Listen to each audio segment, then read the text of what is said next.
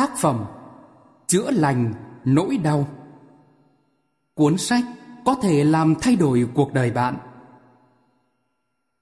Tác giả Louis L. Hay. Biên dịch Minh Uyên, Thế Lâm. Nhà xuất bản tổng hợp thành phố Hồ Chí Minh và công ty First New ấn hành.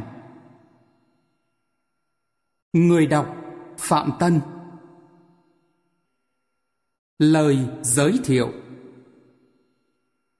Quá khứ là gì? Quá khứ là điều đã đi qua, không bao giờ trở lại. Hiện tại thì sao? Là những phút giây chúng ta đang sống và cảm nhận. Còn tương lai? Là sự tổng hòa của quá khứ và hiện tại. Vậy ranh giới giữa quá khứ, hiện tại và tương lai nằm ở đâu? Không có một ranh giới rõ ràng nào cho quá khứ, hiện tại và tương lai. Trong phút giây này, chúng ta đang nghĩ gì, đang làm gì, thì đó là hiện tại. Nhưng chỉ khoảnh khắc sau đó, nó đã là của phút giây trước, và chúng ta đã lại đang đi trên những ý nghĩ mới của tương lai. Thời gian bất tận, thế giới thì vô cùng, nhưng suy nghĩ của chúng ta còn rộng lớn và có sức mạnh hơn rất nhiều. Chúng ta có thể kiến tạo cuộc sống theo ý mình, vì chúng ta sinh ra để được trao quyền làm việc đó. Mỗi chúng ta là một ông vua, một bà hoàng cai quản các bộ phận của thể xác, hướng dẫn các hoạt động tinh thần, làm giàu có, thịnh vượng hơn, hơn lên cho đời sống của mình. Và đặc biệt, quan trọng hơn là chống lại các thế lực ngoại bang đang làm tổn hại đến chúng ta. Đó là những trắc trở, những căn bệnh đang ăn mòn chúng ta cả về thể chất lẫn tinh thần. Nhiều người đã không ý thức được điều đó và đang phải chịu đựng một cuộc sống với những nỗi buồn, bất hạnh và những vết thương không có khả năng chữa khỏi. Nếu bạn vẫn còn băn khoăn, chưa biết nên bắt đầu từ đâu, và sử dụng phương pháp nào là tốt nhất để vực dậy con người mình, thì hãy thử đọc quyển sách này. Tạo hóa đã ban tặng cho bạn cuộc sống và những món quà vô giá mà bạn chưa nhận thấy được, thì chúng tôi trao tặng bạn những niềm tin để sẵn sàng đón nhận chúng. Chữa lành nỗi đau không những có thể giúp bạn thoát khỏi những ám ảnh tiêu cực lâu nay trong cuộc sống, mà quyển sách này còn giúp bạn biết cách yêu thương chính mình để gieo những hạt giống hy vọng cho tương lai. Quá khứ và tương lai sẽ không còn là điều gì xa vời hay xưa cũ đến nỗi khó nắm bắt như bạn vẫn thường nghĩ. Mỗi phút giây trong hiện tại này đã chứa đựng đầy đủ những gì bạn đang tìm kiếm để trả lời cho những câu hỏi của riêng mình. First New một Niềm tin Hãy nhớ rằng cánh cửa nhận thức luôn rộng mở chào đón bạn. Cuộc sống rất giản đơn. Cho thế nào, nhận lại thế ấy. Cuộc sống có những điều rất đơn giản, nhưng chính chúng ta lại làm cho nó trở nên phức tạp. Bạn đã bao giờ lắng lòng trong những giây phút dù rất ngắn ngủi, để nghiệm ra đâu mới là chính con người thật của mình. Tôi nghĩ rằng tất cả chúng ta cần phải chịu trách nhiệm về những gì mình làm, cho dù đó là những điều tốt đẹp nhất hay những điều tồi tệ nhất. Vì vậy, mỗi suy nghĩ của chúng ta hôm nay sẽ phản ánh đúng hình ảnh của chính chúng ta trong tương lai. Suy nghĩ và cảm nhận của mỗi cá nhân về cuộc sống sẽ tạo nên những nhận thức và trải nghiệm rất riêng, không ai giống ai. Chúng ta thường có thói quen đổ lỗi cho hoàn cảnh khi có một việc nào đó xảy ra không như mong đợi. Chúng ta không biết rằng chính chúng ta mới là người tạo ra hoàn cảnh. Và chúng ta đã tự đánh mất sức mạnh của chính mình khi tìm cách đổ lỗi cho người khác. Không một ai hay hoàn cảnh nào có thể tác động đến suy nghĩ của chúng ta, vì chính chúng ta mới là người làm chủ những suy nghĩ của mình. Nếu tâm trí của chúng ta luôn hướng đến sự bình an, hòa hợp và cân bằng, thì chúng ta sẽ tìm thấy và cảm nhận được cuộc sống đích thực của mình. Sau đây là hai lối tư duy mà bất kỳ ai trong chúng ta cũng từng có lúc trải qua. Bạn hãy nghĩ xem bản thân mình thường thiên về lỗi suy nghĩ nào. Lúc nào tôi cũng cảm thấy mình cô đơn, lạc lõng. Lúc nào tôi cũng đồng hành cùng mọi người trên các nẻo đường. Hai cách nghĩ trên cho thấy nhân sinh quan của bạn và nó sẽ đem đến cho bạn những trải nghiệm rất khác nhau. Suy cho cùng, cuộc sống của chúng ta được hình thành từ những suy nghĩ tưởng chừng như rất đỗi bình thường và giản đơn như thế. Mọi biến cố xảy ra trong cuộc sống thường giống như những gì bạn đã nghĩ và đã tin. Không ai suy nghĩ thay bạn. Không ai bắt bạn phải làm những gì bạn không thích để rồi sau đó bạn lại kêu ca, oán trách. Mọi quyền lựa chọn để ứng xử với cuộc sống đều đang nằm trong tay bạn. Trong niềm tin, muốn tự mình mở cánh cửa cuộc đời ra hay khước từ nó. Điều đó có nghĩa là tôi là tôi. Bạn sẽ là bạn.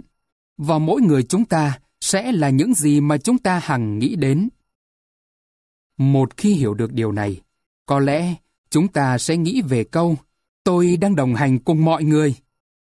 Nhiều hơn là câu lúc nào tôi cũng thấy mình cô đơn, lạc lõng.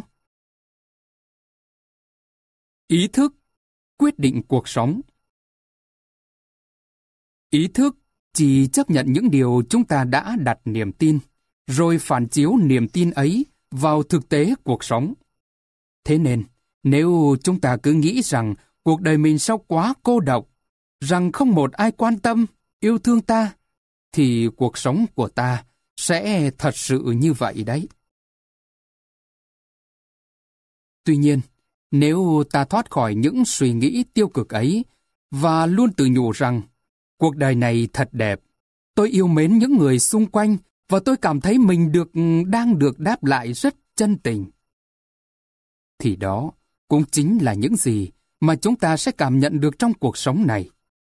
Chỉ cần có một cái nhìn cởi mở hơn, thì chúng ta sẽ tìm được sự sẻ chia từ mọi người. Có thể thổ lộ tình cảm của mình cũng như lắng nghe những tâm tư từ người khác. Không ít người có những suy nghĩ không đúng về bản thân và từ đó tự đặt ra cho mình những khuôn thước cứng nhắc trong cách sống.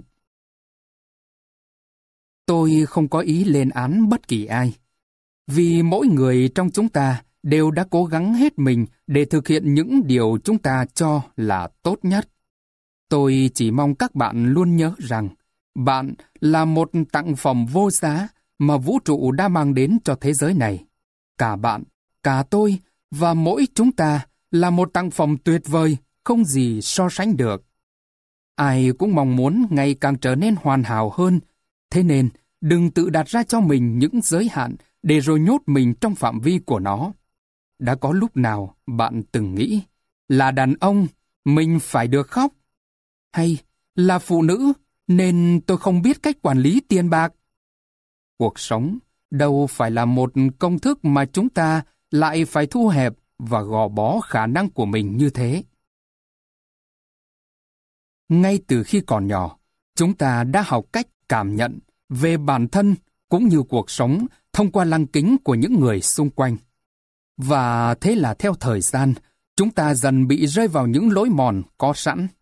Nếu bạn cứ phải sống chung với những người lúc nào cũng buồn bã, lo sợ, luôn mang cảm giác tội lỗi hoặc thường cáu gắt, nội giận, thì sớm hay muộn bạn cũng sẽ tiếp nhận những suy nghĩ tiêu cực như vậy về bản thân và cuộc sống của mình. Tôi chưa bao giờ làm được điều gì nên hồn cả. Đó là lỗi của tôi. Mình không nên như thế. Vân vân. Những kiểu suy nghĩ này chỉ làm bạn mất đi niềm tin vào cuộc sống và bản thân mình để rồi cứ mãi mang theo nỗi thất vọng trong cuộc đời. Đến khi nào trưởng thành hơn, chúng ta lại có khuynh hướng lặp lại những gì mình tiếp nhận được khi còn nhỏ. Đây là một thực tế diễn ra ở mỗi người chúng ta. Nó không đúng cũng không sai, không tốt cũng không xấu. Nó diễn ra đơn giản chỉ vì thời thơ ấu chính là ngôi nhà nuôi lớn tâm hồn ta, để lại nhiều dấu ấn sâu đậm trong ta. Thế nên chúng ta thường có khuynh hướng đối xử với những người chúng ta yêu mến giống như cách mà chúng ta thể hiện với cha mẹ mình hoặc là theo cách cha mẹ bày tỏ với nhau.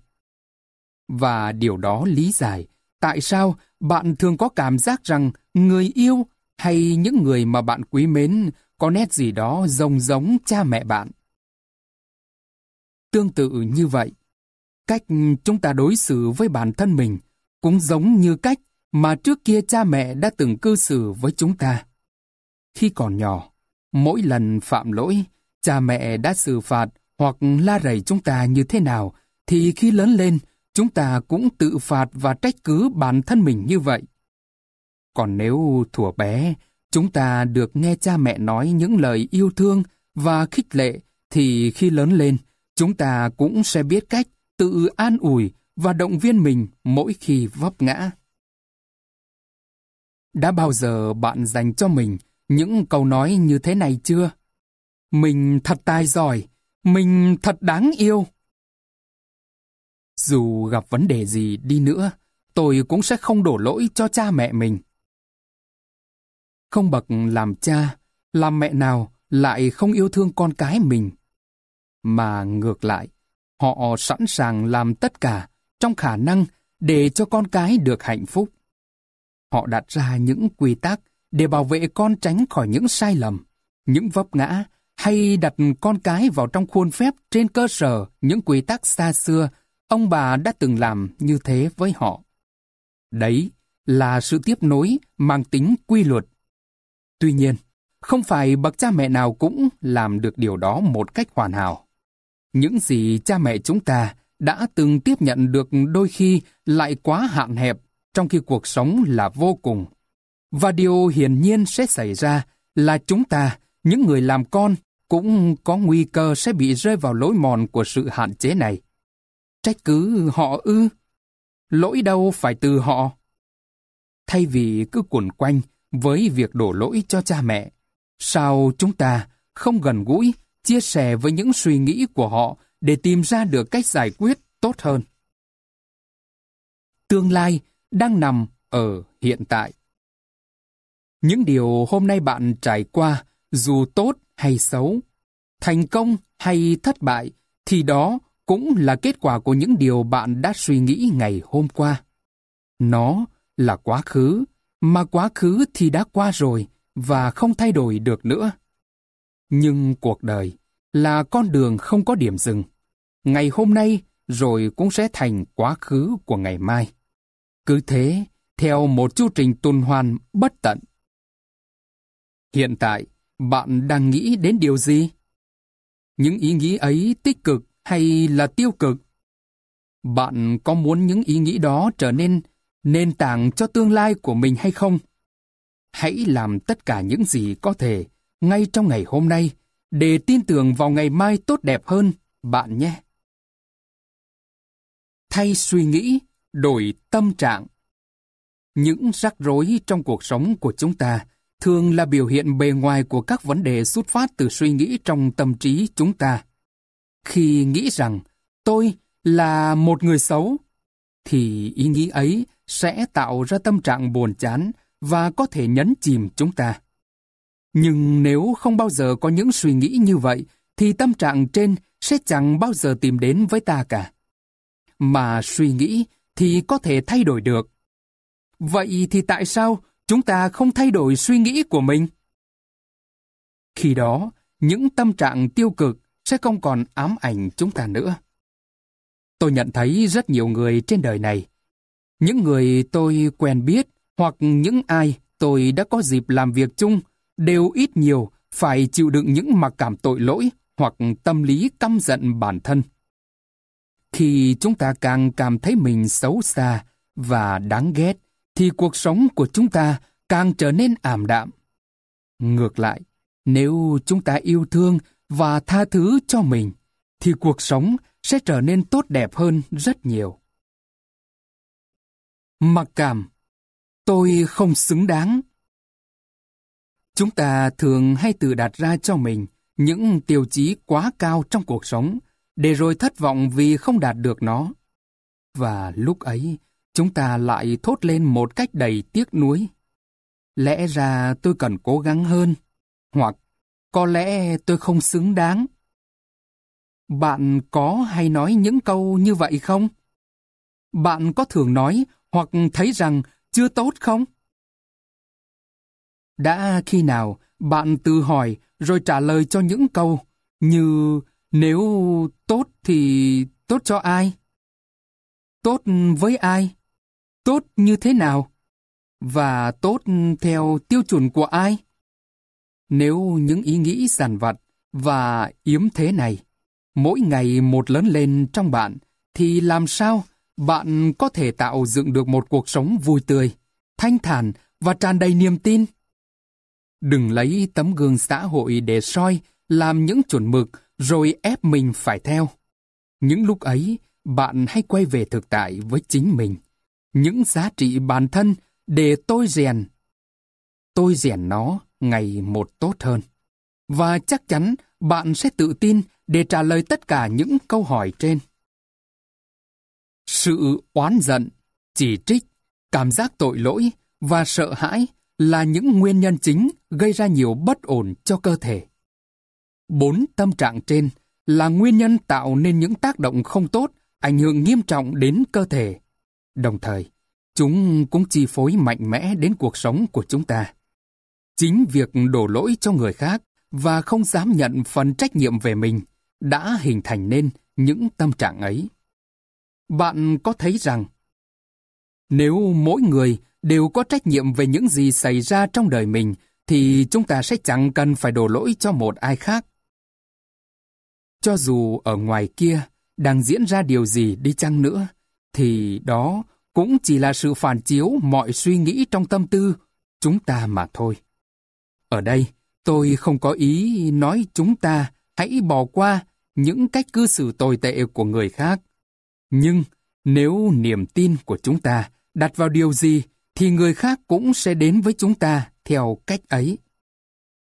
Nếu lúc nào bạn cũng lầm bầm, mọi người cứ cố tìm ra những lỗi nhỏ nhặt của mình để chỉ trích, không ai ở bên cạnh mình trong lúc khó khăn. Ai cũng coi mình giống như cái rẻ lau chân vậy. Họ lợi dụng mình, vân vân. Thì quả đúng bạn là kiểu người như thế. Nếu trong suy nghĩ bạn tìm kiếm cách đối xử nào đó từ người khác, thì trên thực tế sẽ có những người mang tính cách ấy xuất hiện ngay bên bạn và cư xử với bạn đúng như vậy. Khi bạn ngừng suy nghĩ những điều ấy, thì những người này cũng sẽ rời khỏi bạn để tìm đến một người khác, vì bạn đã không còn sức hút đối với họ nữa. Những tâm trạng trên, nếu diễn ra trong một thời gian dài, thì sẽ dẫn đến những hậu quả không tốt đối với cơ thể chúng ta. Ví như sự oán giận tích tụ lâu dần có thể ăn mòn cơ thể và gây ra bệnh ung thư. Những người thường xuyên có thói quen phê bình, chỉ trích người khác thì dễ mắc phải chứng viêm khớp. Những người mang mặc cảm tội lỗi thường có xu hướng tìm kiếm những cách thức trừng phạt bản thân, vì vậy họ phải chịu đựng nhiều nỗi đau đớn. Nỗi sợ hãi, trộn lẫn với căng thẳng sẽ là nguyên nhân chính gây ra chứng hói đầu, u sơ và đau bàn chân. Qua nhiều năm tiếp xúc với các bệnh nhân của mình, tôi đã khám phá ra một điều rằng, khi chúng ta biết tha thứ cho người khác và trút bỏ oán hờn, thì điều đó sẽ giúp chúng ta chữa lành được nhiều chứng bệnh, kể cả bệnh ung thư. Dù điều này nghe có vẻ không thuyết phục lắm, nhưng bản thân tôi đã được chứng kiến và có kinh nghiệm trong việc chữa lành ấy. Thay đổi cách nhìn đối với quá khứ. Bạn không thể thay đổi được quá khứ, nhưng bạn hoàn toàn có thể thay đổi được cách nhìn đối với quá khứ. Nếu giờ đây chúng ta trách cứ bản thân mình chỉ vì ngày xưa đã có một ừ, ai đó từng làm tổn thương chúng ta, thì điều đó quả thật là ngốc nghếch. Tôi thường nói với những người mang oán hận nặng nề rằng, anh hãy bắt tay vào việc giải tỏa hết những oán hờn, giận ghét đi, vì giờ đây anh còn thực hiện được điều đó một cách dễ dàng, chứ trên giường bệnh, chống chọi với bẫy biết bao nhiêu là đau đớn, Ờ, lẫn sợ hãi, thì mới chịu làm điều đó thì sợ là quá muộn. Khi sống trong tâm lý lo sợ, chúng ta rất khó tập trung tư tưởng vào các bước trong tiến trình tự chữa lành. Vì vậy, chúng ta nên dành thời gian để giải thoát mình khỏi các nỗi sợ hãi trước đã. Nếu chúng ta tin rằng mình là những nạn nhân bất lực và chẳng có hy vọng gì để được chữa lành những vết thương cả, về tinh thần lẫn thể chất, thì kết quả sẽ không là gì khác ngoài việc nhanh chóng đi đến giai đoạn cuối của căn bệnh. Điều cần kíp nhất là phải giải tỏa mọi suy nghĩ tiêu cực, lỗi thời, ngu ngốc và những niềm tin không đem lại lợi ích gì cho bản thân. Kể cả niềm tin vào các thế lực siêu nhiên. Các thế lực ấy phải mang lại cho chúng ta cảm giác được yêu thương và che chở, chứ không phải là cảm giác bất an hay tội lỗi. Để thoát khỏi nỗi ám ảnh của quá khứ, chúng ta cần sẵn lòng tha thứ cho người khác. Có một suy nghĩ khác về quá khứ đã khó, nhưng tìm cách để không bị quá khứ ám ảnh còn khó hơn rất nhiều. Cách tốt nhất để làm việc đó là tha thứ cho tất cả mọi người. Trong đó có chính bản thân chúng ta. Có thể chúng ta chưa biết cách tha thứ, cũng như chưa sẵn lòng để tha thứ. Nhưng sự thật là chỉ khi chúng ta có thể tha thứ cho người khác, thì chúng ta mới bắt đầu được chữa lành. Vậy nên, điều cần thiết nhất là phải biết cách để cho quá khứ trôi qua nhẹ nhàng và mở lòng bao dung với mọi người. Tôi tha thứ cho anh vì anh đã không được ừ, như tôi mong muốn. Tôi tha thứ và để anh được tự do. Khi nói ra những lời này, chính chúng ta sẽ được tự do. Sự không tha thứ là nguồn gốc của mọi bệnh tật. Cuốn sách Đường đến những điều kỳ diệu có nói Sự không tha thứ là nguồn gốc của mọi bệnh tật. Và mỗi khi đau, bệnh, hãy tìm kiếm xung quanh thử xem ai là người bạn cần phải tha thứ.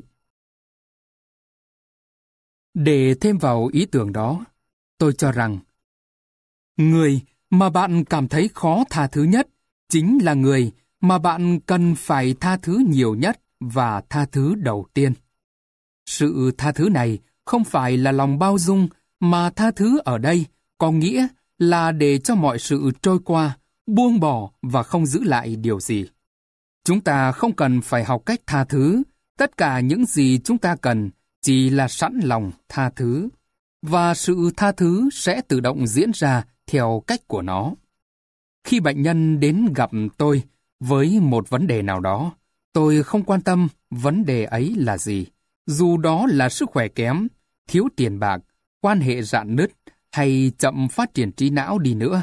Tôi chỉ chú trọng vào một điểm, đó là thái độ yêu thương chính mình. Tôi nhận thấy khi chúng ta thực sự yêu thương, chấp nhận và đón nhận sự thật về bản thân mình, thì tất cả mọi khía cạnh của cuộc sống đều bắt đầu được cải thiện. Nó là chìa khóa mở ra cánh cửa mới cho chúng ta trên mọi bình diện của cuộc sống này. Biết yêu thương và chăm sóc bản thân là lúc chúng ta nhận ra được giá trị của mình, cũng như biết tôn trọng giá trị của người khác. Dường như khi đó cuộc sống ngập tràn những điều kỳ diệu. Chúng ta khỏe mạnh hơn, giàu có hơn, những mối quan hệ tốt hơn và bắt đầu thể hiện bản thân mình hoàn hảo hơn. Tất cả mọi điều tốt đẹp cứ diễn ra như không hề có một sự nỗ lực nào để tạo ra chúng. Trong cuộc đời vô tận mà tôi đang sống, tất cả đều hoàn hảo và tốt đẹp tuyệt vời. Niềm tin trong tôi là sức mạnh diệu kỳ, vẫn luôn chảy từng phút, từng ngày.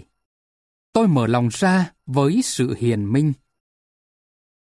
Từ trong thâm sâu, tư tưởng, để tìm ra mọi lời giải đáp, mọi sự chữa lành và mọi điều mới mẻ. Tôi sẽ nhận được mọi lời mách bảo về những gì tôi cần biết khi đến đúng nơi, đúng lúc và đúng thứ tự của mình.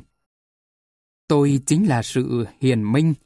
Trong thế giới của tôi, mọi sự đều tốt đẹp.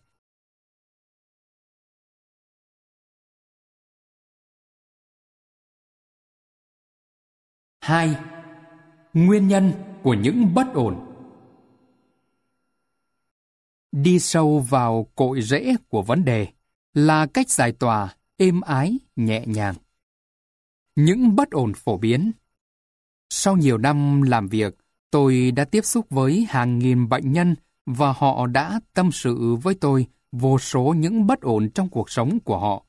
Nhưng tự trung có thể kể những vấn đề như sau. Cơ thể tôi bất ổn. Tôi bị đau, chảy máu, người nhức mỏi, nặng nề. Tôi cảm thấy bực bội, chán trường. Người tôi nóng ran, mang đầy bệnh tật của tuổi già. Không nghe rõ, không nhìn rõ, đáng trí, vân vân. Bạn có thể thêm vào bất cứ vấn đề gì bạn đang gặp phải hoặc có thể nghĩ ra, vì tôi không thể kể hết các chứng bệnh tôi đã từng nghe nhắc đến. Những mối quan hệ của tôi chẳng đi đến đâu. Họ giấu tôi nhiều chuyện, hay nói dối và đòi hỏi đủ điều mà chẳng hề ủng hộ tôi. Họ luôn chỉ trích tôi. Họ không thân thiện. Họ luôn làm phiền và hay chăm chọc tôi. Họ không sẵn lòng giúp đỡ tôi. Họ chèn ép tôi. Họ không chịu lắng nghe tôi, vân vân. Tôi gặp khó khăn về tài chính. Tôi không có tiền. Tiền bạc chẳng bao giờ đủ cho tôi chi tiêu. Tôi đang bị thâm hụt nghiêm trọng về tài chính. Làm sao để kiếm được nhiều tiền? Tiền bạc là một mớ linh tinh khó giải quyết. Cuộc sống của tôi không suôn sẻ như tôi mong muốn. Tôi không bao giờ thực hiện được điều mình muốn. Chẳng ai có thể làm tôi hài lòng. Tôi không biết mình muốn gì. Không ai dành thời gian cho tôi cả. Không ai để ý đến những nhu cầu và ước muốn của tôi. Điều tôi đang làm đây chỉ là để cho vui lòng người khác mà thôi. Tôi bất tài. Tôi chẳng làm được gì nên hồn. Tôi chỉ làm vướng chân mọi người. Chưa có điều tốt đẹp nào dành cho tôi cả, vân vân. Tôi luôn nhận được những câu trả lời như vậy. Những bệnh nhân này nói họ biết nguyên nhân của các vấn đề đó. Nhưng sau khi nghe họ trình bày, tôi thấy rằng họ chỉ mới tìm được phần nổi của vấn đề. Còn nguyên nhân sâu xa, mang tính cội rễ bên trong, thì hầu như không ai nhắc đến. Đó mới chính là nguồn gốc của mọi rắc rối và bất ổn thể hiện ra bên ngoài. Tôi lắng nghe, từ ngữ họ sử dụng khi trả lời các câu hỏi tôi đặt ra như Điều gì đang diễn ra trong cuộc sống của mình? Tình hình sức khỏe của anh như thế nào? Anh làm việc gì để mưu sinh? Anh có thích công việc ấy không? Tình hình tài chính hiện nay của anh ổn chứ? Người yêu của anh đang sống ra sao? Các mối quan hệ của anh có diễn ra tốt đẹp như mong muốn không? Hãy kể tôi nghe một cách vắn tắt về thời thơ ấu của anh. Ngoài việc quan sát mọi cử chỉ, lẫn những sắc thái diễn ra trên khuôn mặt bệnh nhân, tôi đặc biệt chú ý vào những lời họ nói, những từ ngữ họ sử dụng khi trả lời. Vì thường thì, khi đi liền với nhau, suy nghĩ và lời nói không những thể hiện con người chúng ta ở hiện tại mà còn phát họa hình ảnh của chúng ta trong tương lai. Trong khi quan sát và lắng nghe, tôi có sẽ hiểu tại sao họ lại gặp vấn đề ấy. Tuy đôi khi những lời họ nói và những điều họ đã trải qua không ăn khớp với nhau. Nhưng tôi hiểu rằng đó là do họ không kiểm soát được những gì đang diễn ra trong cuộc sống, hoặc là họ đang nói dối tôi. Nhưng dù gì đi nữa, trên cơ sở đó, tôi cũng đã định hướng được cho mình nên bắt đầu từ đâu để giúp đỡ họ. Lòng tin vào bản thân Tôi tiếp tục một bài kiểm tra nhỏ nữa bằng cách đưa cho các bệnh nhân một sấp giấy và một cây viết.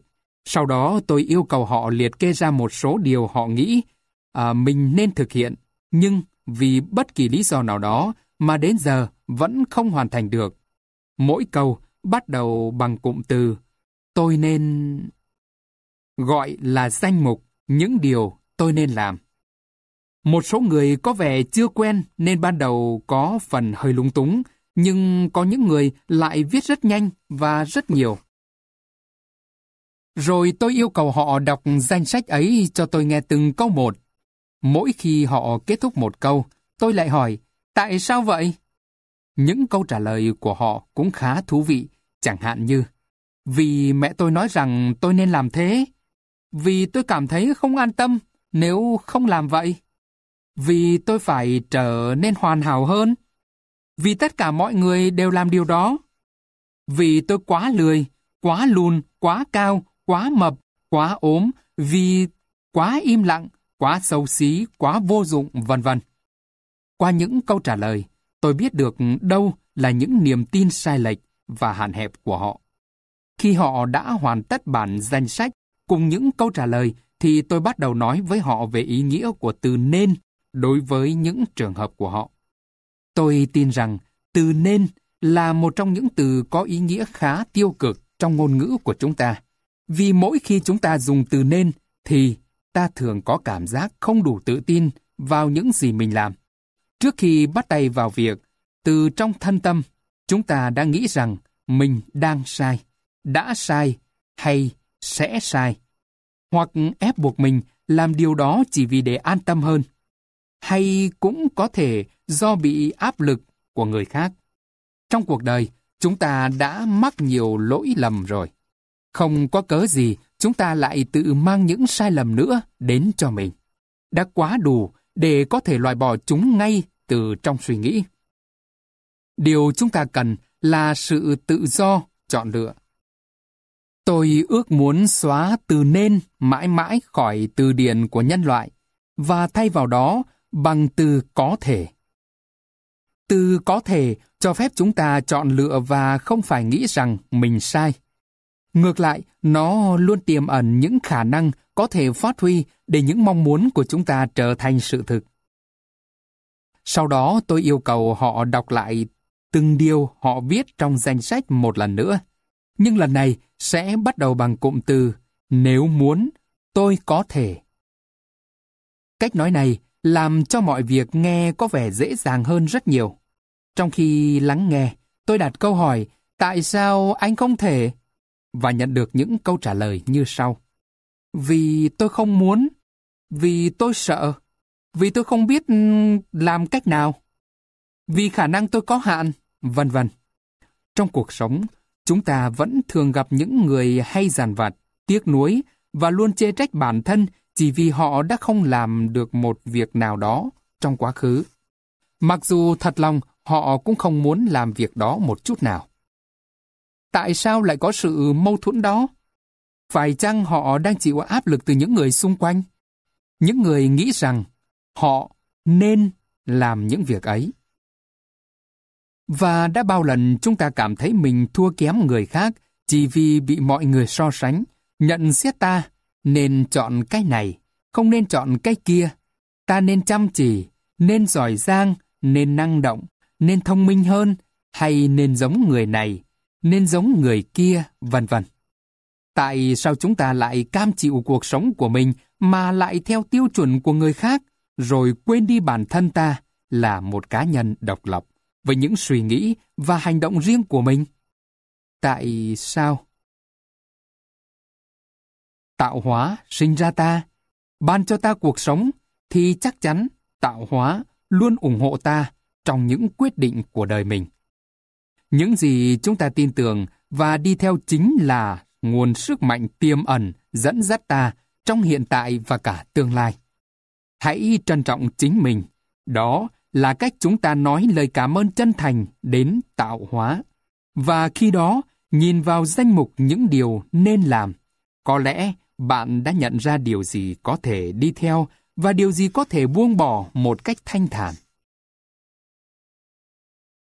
Yêu thương chính mình Tôi đã nói với bệnh nhân của mình rằng, dù vấn đề của họ có là gì, thì tôi cũng chỉ yêu cầu họ thực hành một điều duy nhất, đó là hãy yêu thương chính mình. Tình yêu thương là phép chữa lành rất diệu kỳ. Nhưng, yêu thương bản thân không phải là thói kiêu căng, ngông nghênh, tự đắc, vì những điều đó không phải là tình yêu thương mà chỉ là những biểu hiện của một tâm hồn yếu đuối và sợ hãi. Yêu thương ở đây là sự quý trọng bản thân và quý trọng người khác. Ai cũng có một thể xác và một tâm hồn để mình bày tỏ sự yêu thương. Nó như dòng sông sẽ vào mọi ngả, tưới mát và làm đẹp hơn cho cuộc sống này. Tôi có thể cảm nhận tình yêu thương qua từng giai điệu của cuộc sống, niềm vui vì được sinh ra trên đời, những vẻ đẹp tôi được chiêm ngưỡng, một người tôi gặp gỡ, những gì tôi được tiếp nhận, dòng chảy của tâm tư, sự tồn tại và những khả năng của bản thân mình, sự sống của vạn vật xung quanh. Từ muông thú đến các loại cỏ cây, vân vân. Bạn sẽ thêm những điều gì bạn nghĩ vào danh sách trên? Tôi nhớ một lần, bệnh nhân của tôi là một cô gái đang phải chịu nỗi lo lắng kéo dài về khả năng thị giác. Sau khi xem xét tình trạng hiện tại của cô, Tôi biết mắt cô thực sự không có vấn đề gì cả. Chỉ là không, không tin những điều tốt đẹp về bản thân mình. Tôi đưa cho cô một cặp kính và bảo cô đeo vào xem có tốt hơn không. Rồi hẹn ngày mai đến tái khám. Việc đeo kính suốt ngày rất là khó chịu. Cô liền thử gỡ nó ra và nhìn quanh phòng một lượt. Và cô nhận thấy rõ ràng mắt mình không có vấn đề gì cả. Tuy nhiên, vì cô cứ tự nhủ rằng tôi không tin. Không thể nào có chuyện đó được. Nên hôm sau, khi trở lại gặp tôi, cô vẫn phải đeo kính. Tiềm thức không đùa giỡn với chúng ta đâu. Cô gái ấy đã không tin được là cô đang sở hữu một đôi mắt rất hoàn hảo và sự thật là như vậy. Một trường hợp khác, Tom là một họa sĩ có tài, và nhiều khách hàng giàu có nhờ anh trang trí tường nhà cho họ. Nhưng cuộc sống của anh không hề dư giả, nếu không muốn nói rằng ngày một đi xuống, vấn đề tiền bạc trở thành nỗi lo thường trực. Tại sao vậy? Chỉ vì anh đánh giá quá thấp tài năng của mình và đưa ra giá cả dịch vụ không tương xứng với công sức đã bỏ ra. Nhiều khi anh còn phải bù lỗ cho những công trình mình đã làm. Và có rất nhiều trường hợp không yêu quý bản thân chỉ vì thiếu lòng tin vào những gì tốt đẹp đang hiện hữu trong con người mình. Đại loại như khi vợ hoặc chồng đang mệt mỏi và trở nên cáu gắt, chúng ta tự hỏi mình đã làm gì sai trái mà anh ấy, cô ấy trở nên như vậy. Khi đã đi chơi với chàng được một hoặc hai lần rồi mà chàng không gọi điện cho mình nữa thì chúng ta nghĩ ngay rằng hẳn là đã có điều gì không ổn về phía mình chăng? Hôn nhân đổ vỡ và chúng ta nghĩ mình là kẻ có lỗi. Trong công việc, chúng ta không dám đề nghị tăng lương tương xứng với công sức của mình bỏ ra. Chúng ta không sở hữu một ngoại hình lý tưởng như người mẫu trên các tạp chí nên chúng ta nghĩ mình xấu xí.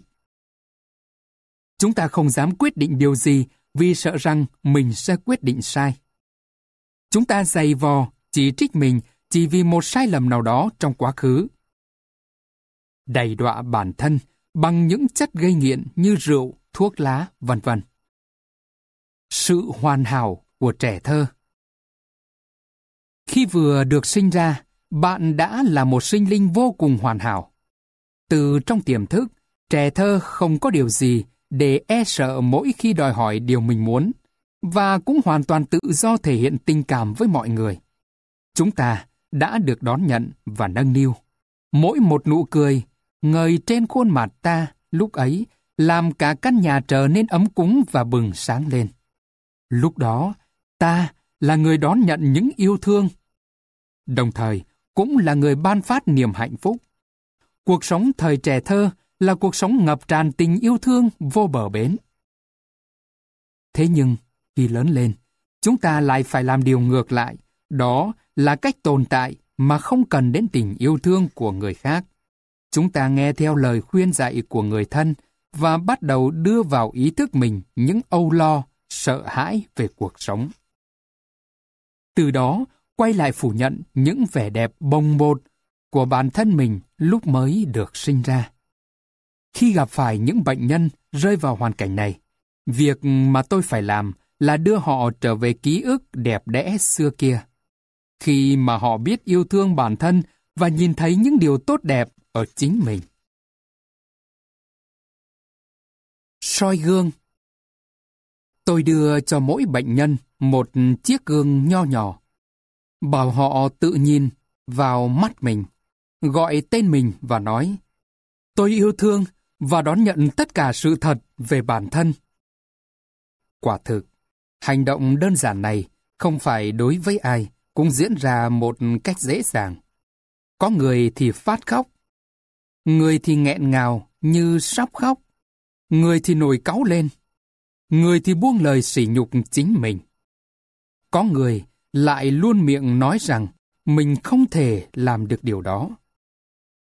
Tôi hiếm thấy ai có thể bình tĩnh, đứng nhìn trực diện hình ảnh của mình trong gương. Điều đó chứng tỏ rằng họ không muốn nhìn thấy con người thật của mình. Huống chi là yêu quý nó. Ngay cả tôi, trong nhiều năm trước đây, cũng đã từng trải qua những cung bậc cảm xúc này mỗi khi soi gương. Cũng chỉ vì không vừa lòng với đôi mắt của mình mà tôi đã luôn chỉ trích hình ảnh nhìn thấy trong gương. Thậm chí tôi còn thường dành cả tiếng đồng hồ chỉ để nhổ lông mày và ước mong sao mình sẽ trông dễ coi hơn một chút. Phải mất một thời gian sau, tôi mới nghiệm ra rằng Đối với mọi khó khăn, những gì mà chúng ta có thể nhìn thấy được chẳng qua chỉ là những biểu hiện bên ngoài của vấn đề. Còn điểm mấu chốt thật sự thì đang ẩn giấu bên trong. Nếu chúng ta chỉ cố gắng xoay sở để giải quyết những khó khăn bề ngoài không thôi, thì đến một lúc nào đó, chúng sẽ hiện trở lại theo một cách khác. Khi mà ta cứ nghĩ là đã giải tỏa được chúng rồi. Không phải lúc nào chúng ta cũng nhận biết được vấn đề. Một lần, có một bà mẹ dắt theo cậu con trai của mình đến gặp tôi. Cậu bé mới 15 tuổi, rất sáng dạ và hồn nhiên. Nhưng cậu đang mắc một căn bệnh hiểm nghèo. Sự sống của cậu chỉ kéo dài được khoảng 3 tháng nữa. Người mẹ dường như suy sụp hoàn toàn và không muốn chấp nhận sự thật ấy. Ước mơ lớn nhất của cậu bé là trở thành một diễn viên nổi tiếng. Cậu nghĩ rằng chỉ khi nào đạt được ước mơ đó thì cậu mới tìm được giá trị của mình, cũng như có được sự yêu mến của mọi người. Chính điều này đã chiếm hết tâm trí và là nguyên nhân chủ yếu tác động đến căn bệnh ung thư đang ăn mòn cậu, làm cho nó nhanh bùng phát. Tôi đã đưa cậu bé vào một chương trình chữa trị riêng, dạy cho cậu biết cách đón nhận và yêu thương bản thân mình, đồng thời giúp cậu thay đổi cả cách suy nghĩ cũng như lời nói. Bằng những nỗ lực tuyệt vời, sức khỏe của cậu bé ngày một khá hơn và cậu đã dần vượt qua được căn bệnh tưởng chừng như không thể cứu chữa. Giờ đây, cậu bé đã trưởng thành và thường hay xuất hiện trên sân khấu kịch Broadway.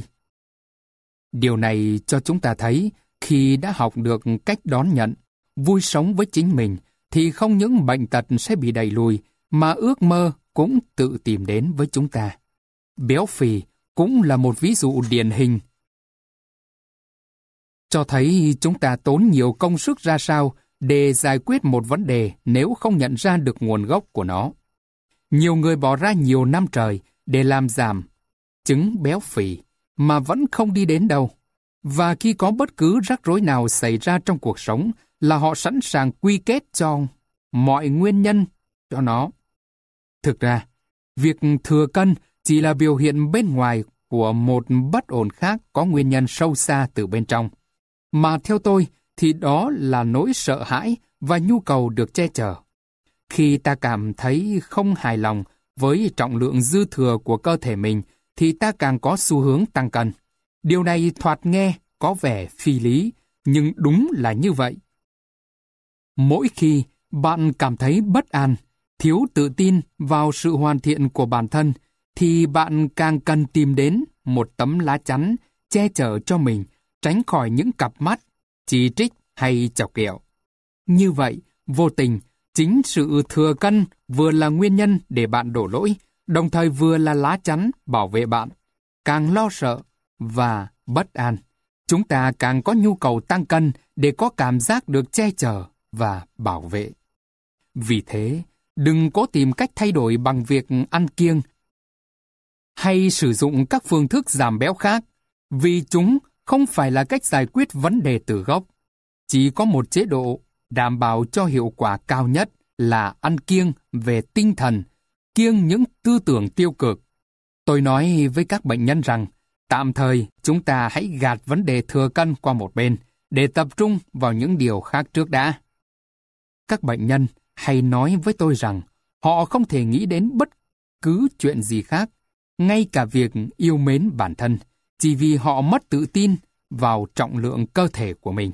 Thậm chí, có nhiều bệnh nhân còn bực tức với tôi khi tôi nói rằng họ cần thay đổi cách nhìn về bản thân và cuộc sống trước thì mới có thể mở gút các vấn đề của họ. Họ cảm giác như tôi không hiểu những gì họ đang chịu đựng. Nhiều người chưa cảm thấy sẵn sàng để thay đổi. Nhưng cũng chẳng trách họ được. Tất cả chúng ta sẽ sẵn sàng để thay đổi vào đúng lúc, đúng nơi và đúng trình tự của mình. Ngay cả bản thân tôi cũng chỉ mới bắt đầu thay đổi khi đã bước sang tuổi 40.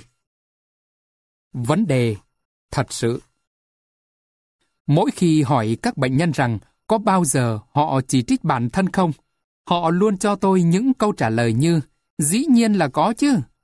Lúc nào tôi cũng chỉ trích mình.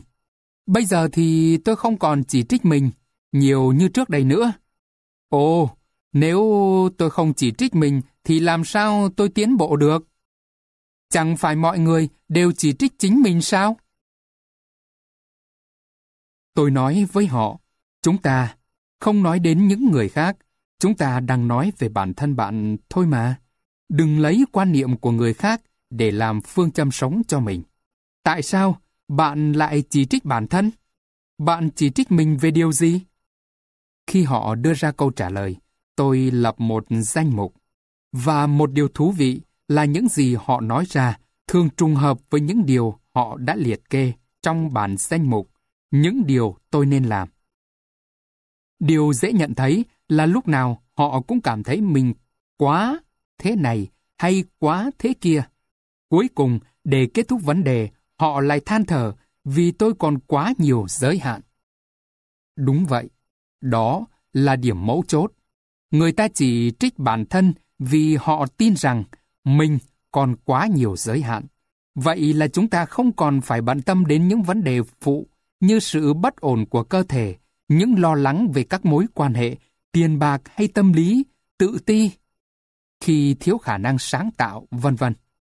Chúng ta đã có thể dành toàn bộ thời gian và tâm trí cho việc xóa đi gốc rễ của mọi vấn đề, đó là không yêu thương chính mình.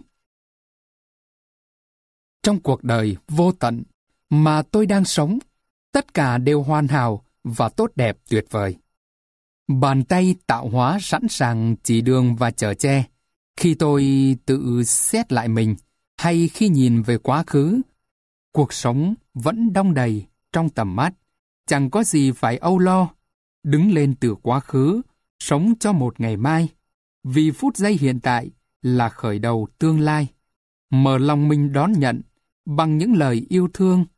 Chẳng chê trách muộn phiền. Tôi tìm lại chính tôi. Trong thế giới của tôi, tất cả đều tốt đẹp.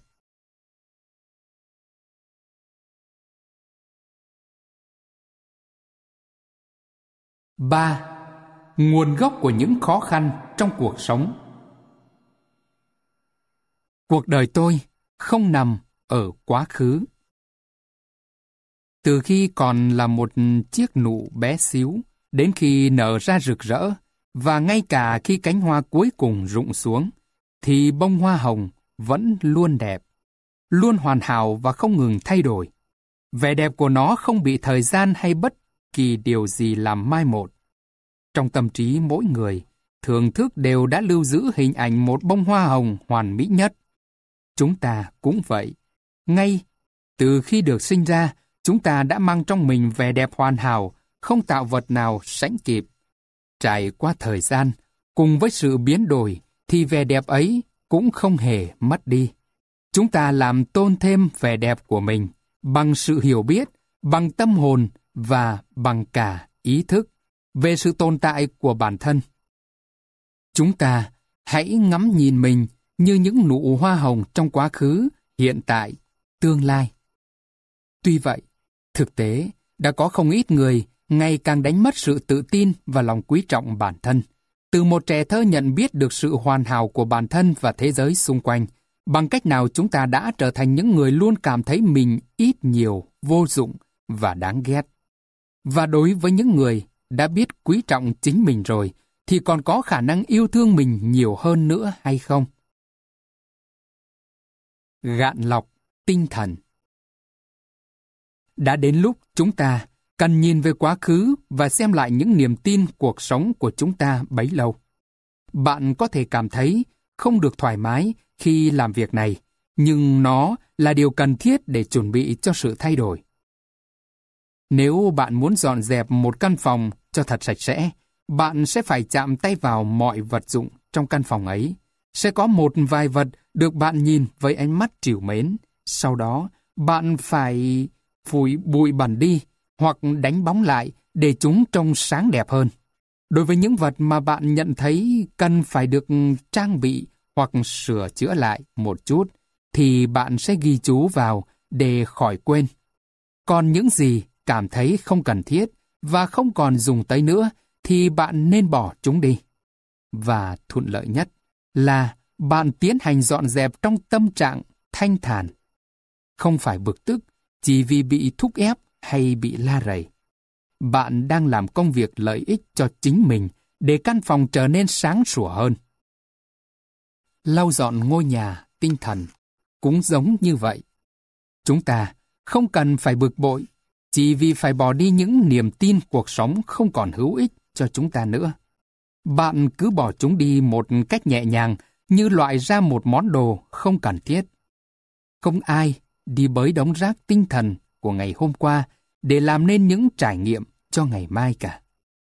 Bây giờ, chúng ta hãy cùng xem qua những niềm tin hạn hẹp và nguồn gốc của những niềm tin ấy. Niềm tin hạn hẹp Tôi còn nhiều giới hạn. Nguồn gốc của nó, một người cha luôn chửi mắng con mình là đồ ngốc. Chàng trai nói cậu muốn thành công để cha được tự hào về cậu. Nhưng cậu lại luôn phạm phải những sai lầm và luôn phải hứng chịu những lời chửi của cha thay vì được nghe những lời an ủi, động viên. Cậu cảm thấy chán ghét bản thân nhưng càng bực bội với mình bao nhiêu thì cậu càng thất bại bấy nhiêu. Dần dần, chàng trai cũng quen với những câu chửi của cha và bắt đầu sử dụng chính những thất bại của mình như một phương thức để trả thù cha cậu. Dĩ nhiên, không ai là người thắng cuộc trong câu chuyện này, và kẻ thua cuộc thực sự lại là chính cậu. Niềm tin hạn hẹp, thiếu sự yêu thương chính mình, có nguồn gốc từ cố gắng đạt được sự chấp thuận của cha trong mọi trường hợp. Cô gái muốn sống hòa hợp với cha và mong nhận được sự ủng hộ của cha mình trong những quyết định quan trọng. Tuy nhiên, niềm mong mỏi này khó thành sự thật khi lúc nào giữa hai cha con cũng có một khoảng cách. Họ bất đồng ý kiến và thường xuyên tranh cãi với nhau về nhiều việc. Cô gái chỉ muốn cha đồng ý với mình, nhưng ngược lại, những gì cô nhận được chỉ toàn là lời chỉ trích phê bình. Cô gái cảm thấy đau đớn cả về tinh thần lẫn thể xác, trong khi tình trạng của cha cô cũng không khá hơn gì. Nhưng cả hai đều không biết rằng những đau đớn ấy là do sự tức giận của họ sinh ra. Niềm tin hạn hẹp là cuộc sống luôn đầy những mối hiểm nguy rình rập. Nguồn gốc là một người cha sống trong lo âu sợ hãi. Bệnh nhân khác của tôi là một cô gái. Trong tâm trí cô, luôn nghĩ rằng cuộc sống vô cùng tàn nhẫn và khắc nghiệt. Hiếm khi nào thấy cô cười. Mà nụ cười khi đến cũng nhanh như khi đi. Cô gái bị ám ảnh bởi những lời cảnh báo của cha, một người luôn sợ hãi và trốn tránh những khó khăn trong cuộc sống. Từ khi còn nhỏ là cuộc đời luôn có sự bù trừ nghiệt ngã, đi kèm với nụ cười sẽ có một điều xấu xa ập đến.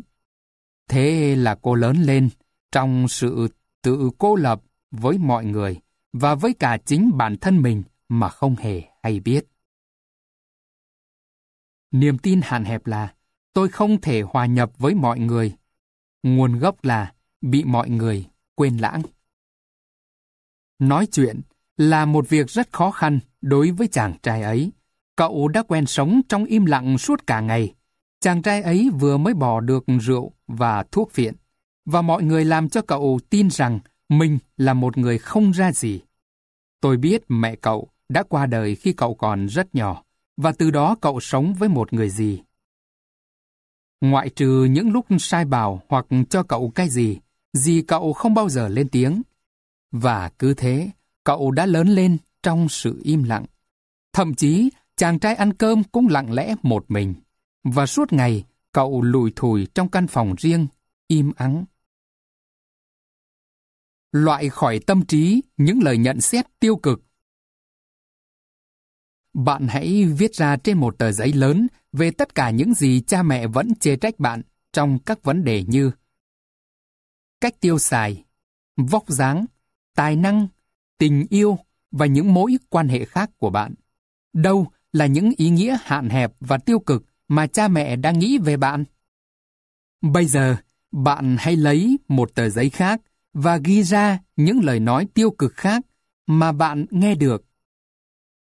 Từ phía người thân, từ phía thầy cô giáo, từ phía bạn bè, từ những người xung quanh nơi bạn sống. Trong khi viết, hãy để ý đến những cảm xúc đang diễn ra trong bạn. Những gì bạn viết trên hai tờ giấy này đều là những điều bạn cần phải loại bỏ ra khỏi tâm trí mình. Chính những lời nói này đã khiến bạn có suy nghĩ rằng tôi còn nhiều giới hạn.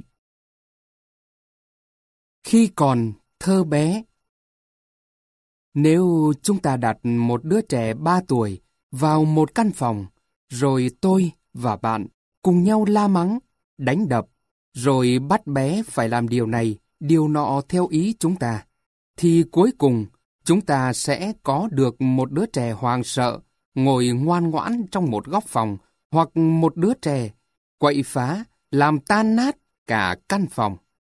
Đứa trẻ sẽ phát triển theo một trong hai hướng trên, nhưng chúng ta sẽ không bao giờ biết được những tiềm năng của em bé ấy. Nhưng cũng với đứa trẻ đó, nếu chúng ta nói những lời yêu thương và quan tâm, chăm sóc bé, luôn dỗ dành và nâng niu những biểu hiện tình cảm của bé. Khi đó, bé sẽ thể hiện được những khả năng tiềm ẩn và điều đó sẽ khiến tâm hồn chúng ta ngập tràn hạnh phúc. Ai cũng có trong mình một đứa bé ba tuổi. Nhưng hầu như chúng ta đều lãng quên điều đó và chỉ toàn la mắng, chỉ trích đứa bé ấy mà thôi.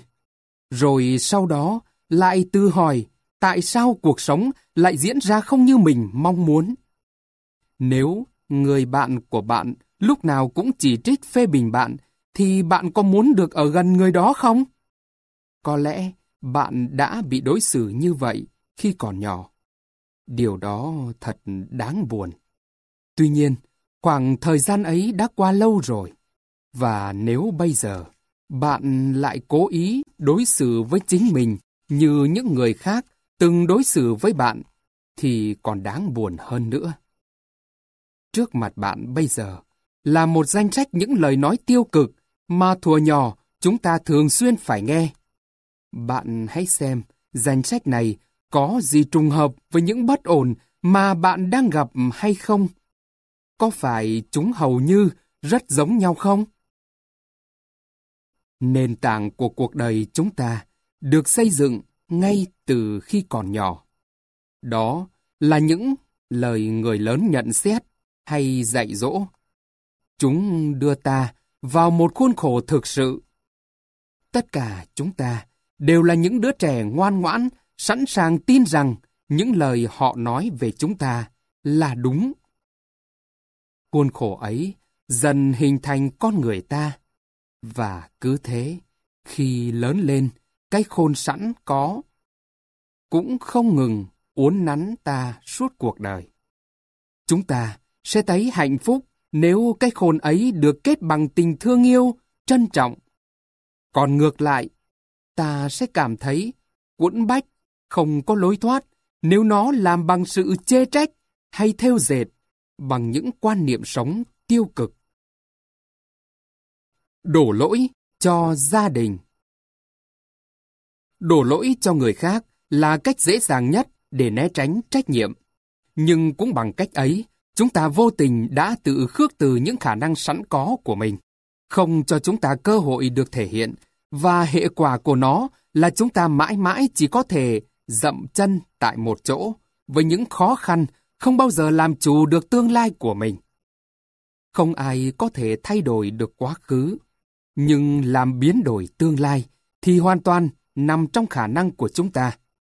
Ngay lúc này đây, ở giây phút hiện tại, chúng ta sẽ làm điều đó khi biết nhận lấy trách nhiệm về cuộc sống của bản thân mà không tìm cách đổ lỗi lên người khác, đặc biệt là cha mẹ mình.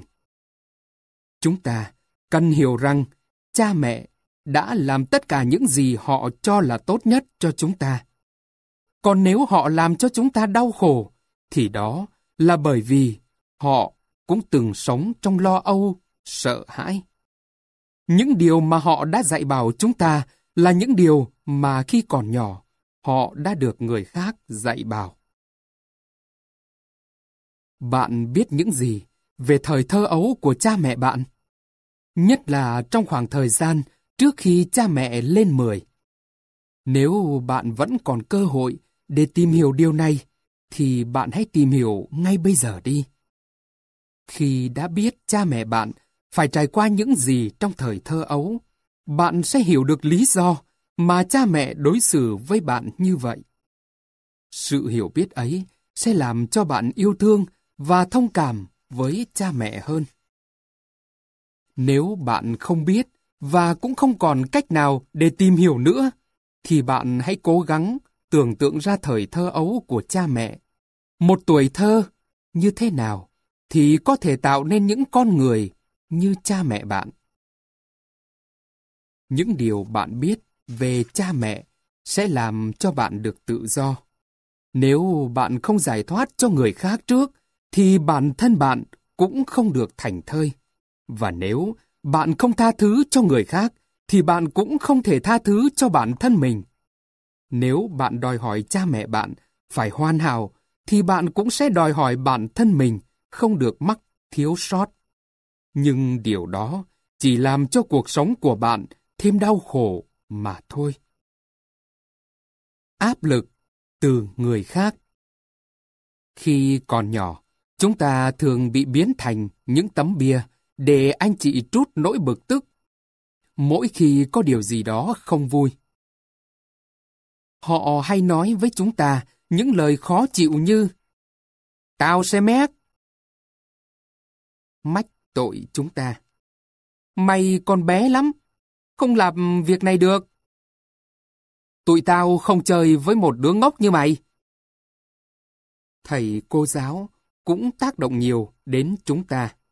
Khi tôi học lớp 5, cô giáo đã khẳng định rằng tôi không thể trở thành một diễn viên múa được vì tôi quá cao.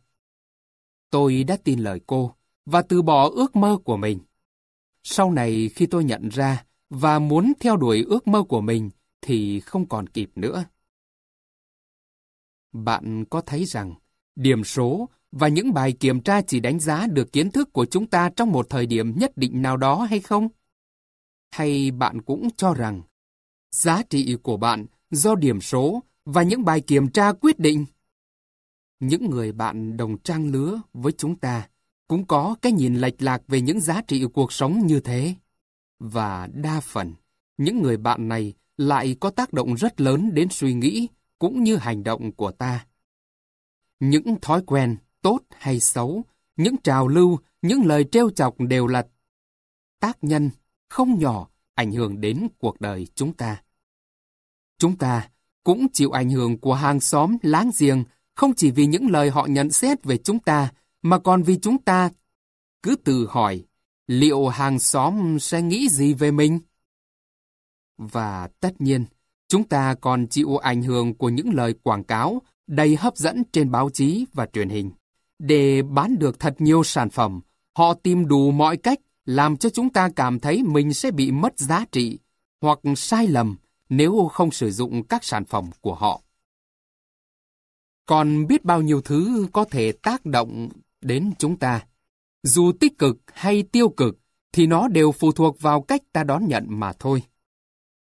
Chúng ta hiện hữu trên đời này là để vượt lên trên những giới hạn của mình. Dù đó là giới hạn nào đi chăng nữa. Chúng ta sống để khám phá ra vẻ rực rỡ và thánh thiện của chính mình. Bất chấp những lời áp đặt của người khác, bạn và tôi, ai cũng có những trở ngại của riêng mình và phải biết vượt qua. Trong cuộc đời vô tận mà tôi đang sống, tất cả đều hoàn hảo và tốt đẹp tuyệt vời. Quá khứ không còn chút ảnh hưởng gì trên tôi, vì tôi luôn sẵn sàng để học hỏi và thay đổi. Không để lãng phí dẫu một phút giây, tôi bắt tay dọn dẹp ngôi nhà tinh thần của mình. Công việc bắt đầu từ đâu chẳng thành vấn đề, dù đó có là điều nhỏ bé nhất giữa những bộn bề. Tôi vẫn reo vui khi ngắm nhìn thành quả. Cuộc hành trình này chẳng đợi chờ một ai, đã qua đi là không trở lại. Chuẩn bị sẵn sàng, tôi đi tìm sự giải thoát. Trong thế giới của tôi, mọi sự đều tốt đẹp. 4. Những điều bạn suy nghĩ có đúng là sự thật? Sự thật nằm ở chính bạn. Kiểm tra suy nghĩ. Khi chúng ta tin điều gì, thì điều đó sẽ thành hiện thực đối với chúng ta. Nếu bỗng dừng bạn gặp rủi ro về tài chính, thì bạn sẽ dễ tin rằng số mình không có phúc để được sống sung sướng. Hoặc bạn sẽ nghĩ ngay đến những gánh nặng và nợ nần. Hay nếu bạn cho rằng những điều tốt đẹp không bao giờ tồn tại được lâu, thì có thể bạn sẽ buông thả, đánh rơi mất cuộc sống của chính mình. Khi người khác không nhiệt tình với bạn, bạn dễ nghĩ, um, không ai yêu mến tôi cả, hay tôi không dễ thương. Có thể trước đây, mẹ bạn từng bị người khác làm tổn thương, nên bạn sợ rằng mình cũng sẽ bị như vậy. Hoặc bạn nghĩ rằng người ta chỉ toàn gây đau khổ cho tôi mà thôi. Nếu sức khỏe của bạn không tốt, thì bạn dễ nghĩ rằng nhà mình ai cũng đau yếu. Hoặc tin rằng bạn là nạn nhân của thời tiết, hay cũng có thể là tôi sinh ra để gánh chịu mọi bệnh tật. Cũng có khi bạn cảm thấy lãnh đạm với cuộc sống và với cả suy nghĩ của mình. Bạn không biết là mình tin điều gì, hay điều đó có tác động đến cuộc sống hiện tại không?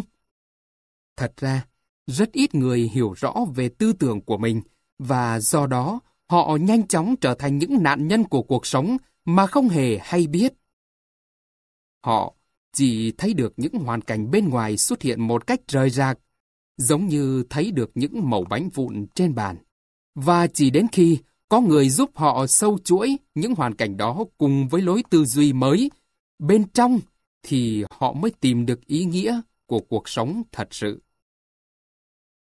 Khó khăn là khủng hoảng tài chính, thì niềm tin, chúng ta tin là tôi không có phúc hưởng một cuộc sống đầy đủ. Nếu không có bạn bè, thì lại có niềm tin là không ai yêu mến tôi. Khó khăn trong công việc, niềm tin là khả năng tôi chỉ có giới hạn. Luôn phải chiều lòng người khác, thì niềm tin tôi không tìm ra con đường của mình. Khó khăn nào cũng bắt nguồn từ một tư tưởng tiêu cực, mà những tư tưởng của chúng ta thì đều có thể thay đổi được. Vì vậy, bạn thử hỏi mình xem. Tư tưởng nào của tôi đã dẫn đến khó khăn này? Khi tìm được câu trả lời, cũng là lúc bạn giải tỏa được những vướng mắc bấy lâu nay. Niềm tin thuở nhỏ Một số niềm tin xem ra rất tích cực và bổ ích cho chúng ta. Những niềm tin ấy được xây dựng trong chúng ta ngay từ khi còn nhỏ và còn có giá trị đến suốt đời. Ví dụ, khi qua đường, con phải nhìn cả hai hướng. Trong khi đó, một vài niềm tin khác lại chỉ thích hợp với trẻ nhỏ mà thôi. Ví dụ, đừng tin tưởng người lạ. Còn khi đã lớn lên rồi, thì khó mà có thể suy nghĩ một cách rập khuôn như vậy được. Khi lớn lên và ý thức về cuộc sống của mình, chúng ta nên đặt ra những câu như Bây giờ, điều đó còn đúng với tôi không? Tư tưởng đó xuất phát từ đâu? Có phải vì cô giáo dạy lớp 1 đã nói hoài điều ấy với tôi, nên bây giờ tôi vẫn còn tin như vậy? Nếu tôi thay đổi niềm tin này, thì có tốt hơn cho tôi không? Nếu tin rằng con trai không được khóc và con gái không được treo cây, thì xã hội sẽ có những người đàn ông che giấu cảm xúc và những người phụ nữ không dám làm điều mình mong muốn. Nếu chúng ta cứ đeo đuổi mãi những niềm tin tiêu cực mà cha mẹ đã lấy để răn đe ta từ thuở nhỏ, thì khi lớn lên, ta sẽ mất dần niềm tin tốt đẹp vào cuộc sống và trong lòng thường đầy ắp những lo toan, sợ hãi như những gì đã được cảnh báo trước đó. Mặt khác, nếu từ nhỏ chúng ta được dạy rằng cuộc đời luôn rộng mở, không phải lo sợ gì cả, thì hẳn là chúng ta sẽ có niềm tin tốt đẹp. Chúng ta sẽ dễ cảm nhận được sự hiện diện của tình yêu ở khắp mọi nơi và cuộc sống thân thiện với tất cả mọi người. Cũng như chúng ta luôn biết rằng những điều chúng ta cần đều đã được chuẩn bị sẵn sàng rồi. Nếu khi còn nhỏ, bạn được dạy phải luôn nghĩ rằng đó là do lỗi của tôi, thì đi đâu bạn cũng cảm thấy do lỗi của bạn mà khó khăn và rắc rối xảy ra, bất kể đó là rắc rối gì. Chính điều bạn nghĩ đã làm cho bạn trở thành người lúc nào cũng nói lời xin lỗi. Tuổi ấu thơ của bạn có phải sống trong hoàn cảnh khiến bạn tin rằng không ai yêu thương tôi hay không? Nếu có, thì chắc chắn bạn đã có một tuổi thơ đơn độc và lạc lõng. Ngay cả khi bạn có một người bạn hay một tình thân nào đó, thì mối quan hệ này cũng chẳng kéo dài được bao nhiêu. Và còn biết bao suy nghĩ tiêu cực nữa đã ăn sâu vào bạn từ khi được sinh ra. Chính lúc này đây, bạn phải nhận rõ. Để thay đổi, nắm giữ hay buông bỏ. Lòng tin sẽ dẫn dắt cuộc sống. Thông thường, những điều chúng ta tin vốn là tư tưởng của người khác, nhưng chúng ta đã dần biến chúng thành tư tưởng của mình. Và cũng không có gì lạ khi ta cảm thấy nó phù hợp với mình ở mặt nào đó. Tuy nhiên, từ đây lại nảy sinh vấn đề khác. Vậy còn bản thân bạn, tư tưởng của chính bạn nằm ở đâu? Bạn có thuộc kiểu người mỗi sáng thức dậy và thấy trời mưa thì than thở. Thật là một ngày tệ hại, hay không? Tại sao chúng ta cứ phải mang suy nghĩ như vậy? Đó, phải chăng là điều người khác truyền đến cho bạn? Rồi với tư tưởng ấy, bạn cứ phải phập phồng, lo sợ, chán ngán, khi đón nhận những ngày trời mưa, và chuyện này đâu chỉ diễn ra một lần. Không lẽ bạn sẽ thấp thòm chiến đấu cả đời chỉ vì không biết cách nào khắc phục? Đưa ra cảm nhận của riêng mình với những hiện tượng bình thường ấy ư? Nếu muốn cuộc sống mình ngập tràn niềm vui, chúng ta phải suy nghĩ vui vẻ. Nếu muốn cuộc sống mình sung túc, thịnh đạt, chúng ta phải hướng tâm về sự giàu có. Nếu muốn một cuộc sống tràn đầy tình yêu và hạnh phúc, chúng ta phải dành cho tâm hồn mình những tình cảm yêu thương. Hôm nay, chúng ta dành cho người khác điều gì, thì ngày mai chúng ta sẽ nhận lại được những điều ấy. Mỗi giây phút là một điểm khởi đầu mới. Tôi nhắc lại, tương lai đang nằm ở hiện tại. Việc chúng ta đã suy nghĩ tiêu cực, bị bệnh tật, rạn nứt trong các mối quan hệ, thiếu thốn tiền bạc hoặc chán ghét chính mình trong bao lâu đi nữa cũng không phải là điều quan trọng. Tất cả đã là quá khứ. Mặc dù nó đã làm nên cuộc sống của bạn cho tới ngày hôm nay, nhưng bạn vẫn còn giây phút hiện tại này để làm nên cuộc sống ở những giây phút tiếp theo. Khoảnh khắc này qua đi, thì khoảnh khắc kia chớm đến. Nó đều mang theo những cơ hội mà nếu bạn biết nắm bắt và thay đổi suy nghĩ theo hướng tích cực, thì bạn đang đưa mình ra khỏi những khuôn khổ trước đây. Không có thời điểm nào là quá trễ. Không có điều gì là quá muộn màng. Chúng ta có thể được biến đổi ngay hôm nay. Bạn là người làm chủ cuộc đời mình. Bạn sẽ là chính những gì bạn nghĩ, bất kể vào khoảng thời gian, không gian nào đi nữa. Mỗi phút giây đều mở ra một tiến trình mới. Nó luôn luôn là một sự khởi đầu. Khó khăn của bạn có thật không? Bạn hãy tưởng tượng mình đang xếp hàng chờ trong một quán ăn tự phục vụ, hay đứng tại một bữa tiệc ở một khách sạn sang trọng, nhưng thay cho các món ăn là các đĩa tư tưởng đặt ở trên bàn. Bạn sẽ được tùy ý lựa chọn những đĩa thức ăn mình thích. Và chẳng ai dạy gì đi chọn những loại kém chất lượng có thể mang đến bệnh tật cho mình. Cũng có thể ban đầu bạn chưa biết, nhưng thử một hay hai lần bạn khắc nhận ra. Những tư tưởng cũng vậy. Có loại tốt cho tinh thần, tốt cho cuộc sống, và cũng có loại đầy những khó khăn, bất ổn, thậm chí là độc hại. Chọn tư tưởng cho mình là chọn tinh thần và cách sống để trải nghiệm trong tương lai. Tiến sĩ Raymond Charles Barker đã nhắc đi nhắc lại rằng khi có rắc rối xảy ra thì chúng ta cần phải tìm hiểu nguyên nhân của rắc rối ấy chứ không cần phải làm bất cứ điều gì cả. Có nghĩa là bạn cần thay đổi cách suy nghĩ về hoàn cảnh, chứ không phải cố gắng vẫy vùng để tạo nên hoàn cảnh mới hay tìm cách đổ lỗi cho người khác.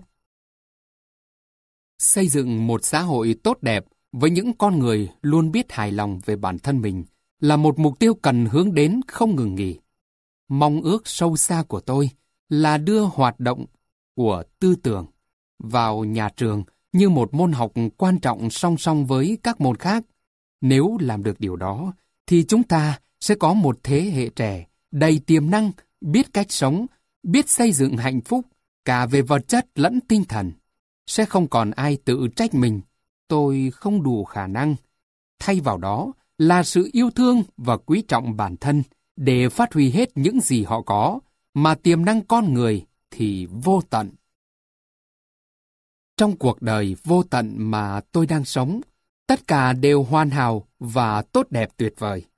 Tôi muốn từ bỏ những niềm tin xưa cũ, về những hạn hẹp và thiếu thốn trước kia. Tôi là đứa con được tạo hóa sinh ra, và tôi biết mình được trao ban tất cả. Những khả năng và tình thương từ thuở ấu thơ để vượt qua mọi khổ đau, vấp ngã. Biết sống đúng nơi, làm đúng lúc và hoàn thành đúng việc của mình. Tôi đã tin mình là một con người hoàn hảo. Trong thế giới của tôi, mọi sự đều tốt đẹp.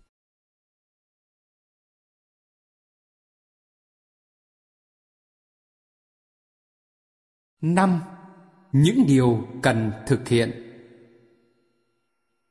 Tôi đã hiểu được chính mình và tôi quyết định thay đổi cuộc đời từ đây. Quyết tâm thay đổi. Đã có khi nào bạn rơi vào trạng thái tuyệt vọng đến mức tự nhủ lòng để an ủi mình rằng chẳng mong gì thay đổi được đời mình đâu, vậy thì cố gắng để làm gì? Hoặc cho rằng cứ sống như trước đi, ít nhất mình cũng biết xoay sở mỗi khi gặp chuyện buồn. Dù sao thì cũng đã quen rồi. Chỉ hy vọng rằng mọi chuyện không tệ hơn nữa mà thôi. Hay bạn thường xuyên nổi cáu lên khi có rắc rối nào đó xảy ra? Và cứ như thế, tình trạng này dường như không thay đổi hay có tiến triển gì. Bạn không biết nghĩ điều gì khác ngoài chuyện để những cơn nóng giận tự do bộc phát. Bạn chấp nhận bỏ cuộc, để thời gian trôi qua cuộc đời mình một cách vô ích chỉ vì những yếu mềm hay những cảm xúc không thể kiềm chế được. Cuộc sống này chẳng phải chứa nhiều điều bạn mong đợi hay sao? Bạn đã sống với nó, thì bạn cũng phải chấp nhận thử thách. Bạn tin điều gì, thì bạn sẽ quyết tâm thay đổi để đạt được điều ấy. Cuộc đời là sự trao đổi, cho đi, nhận lại. Và chiếc cầu nối hai điều ấy chính là sự quyết tâm của bạn. Sẵn sàng thay đổi. Tất cả chúng ta, ai cũng muốn cuộc sống của mình được đổi mới, muốn những hoàn cảnh khó khăn trở nên dễ dàng và tốt đẹp hơn. Thậm chí, chúng ta mong muốn người khác phải thay đổi. Trong khi đó, chúng ta lại thường không muốn thay đổi chính bản thân mình. Mọi việc sẽ trở nên đơn giản hơn nếu tự nhận ta thay đổi từ cách suy nghĩ, nói năng và cách bộc lộ chính mình. Một khi nội tại được đổi mới, thì những yếu tố bên ngoài cũng chuyển hóa theo. Đến đây, khi đã nhận diện tương đối rõ những vấn đề của mình rồi, thì bước tiếp theo là chúng ta sẵn sàng thay đổi. Bằng việc khơi thông dòng tư tưởng, chúng ta cần phải để cho những lớp tư duy cũ trôi đi và những ý nghĩ mới mẻ tràn vào thay thế. Có thể việc thay thế diễn ra rất dễ dàng, nhưng cũng có lúc công việc đó khó, như nâng cả tảng đá bằng chiếc lông tơ chỉ vì ngoan cố của mình. Của chính chúng ta gây nên.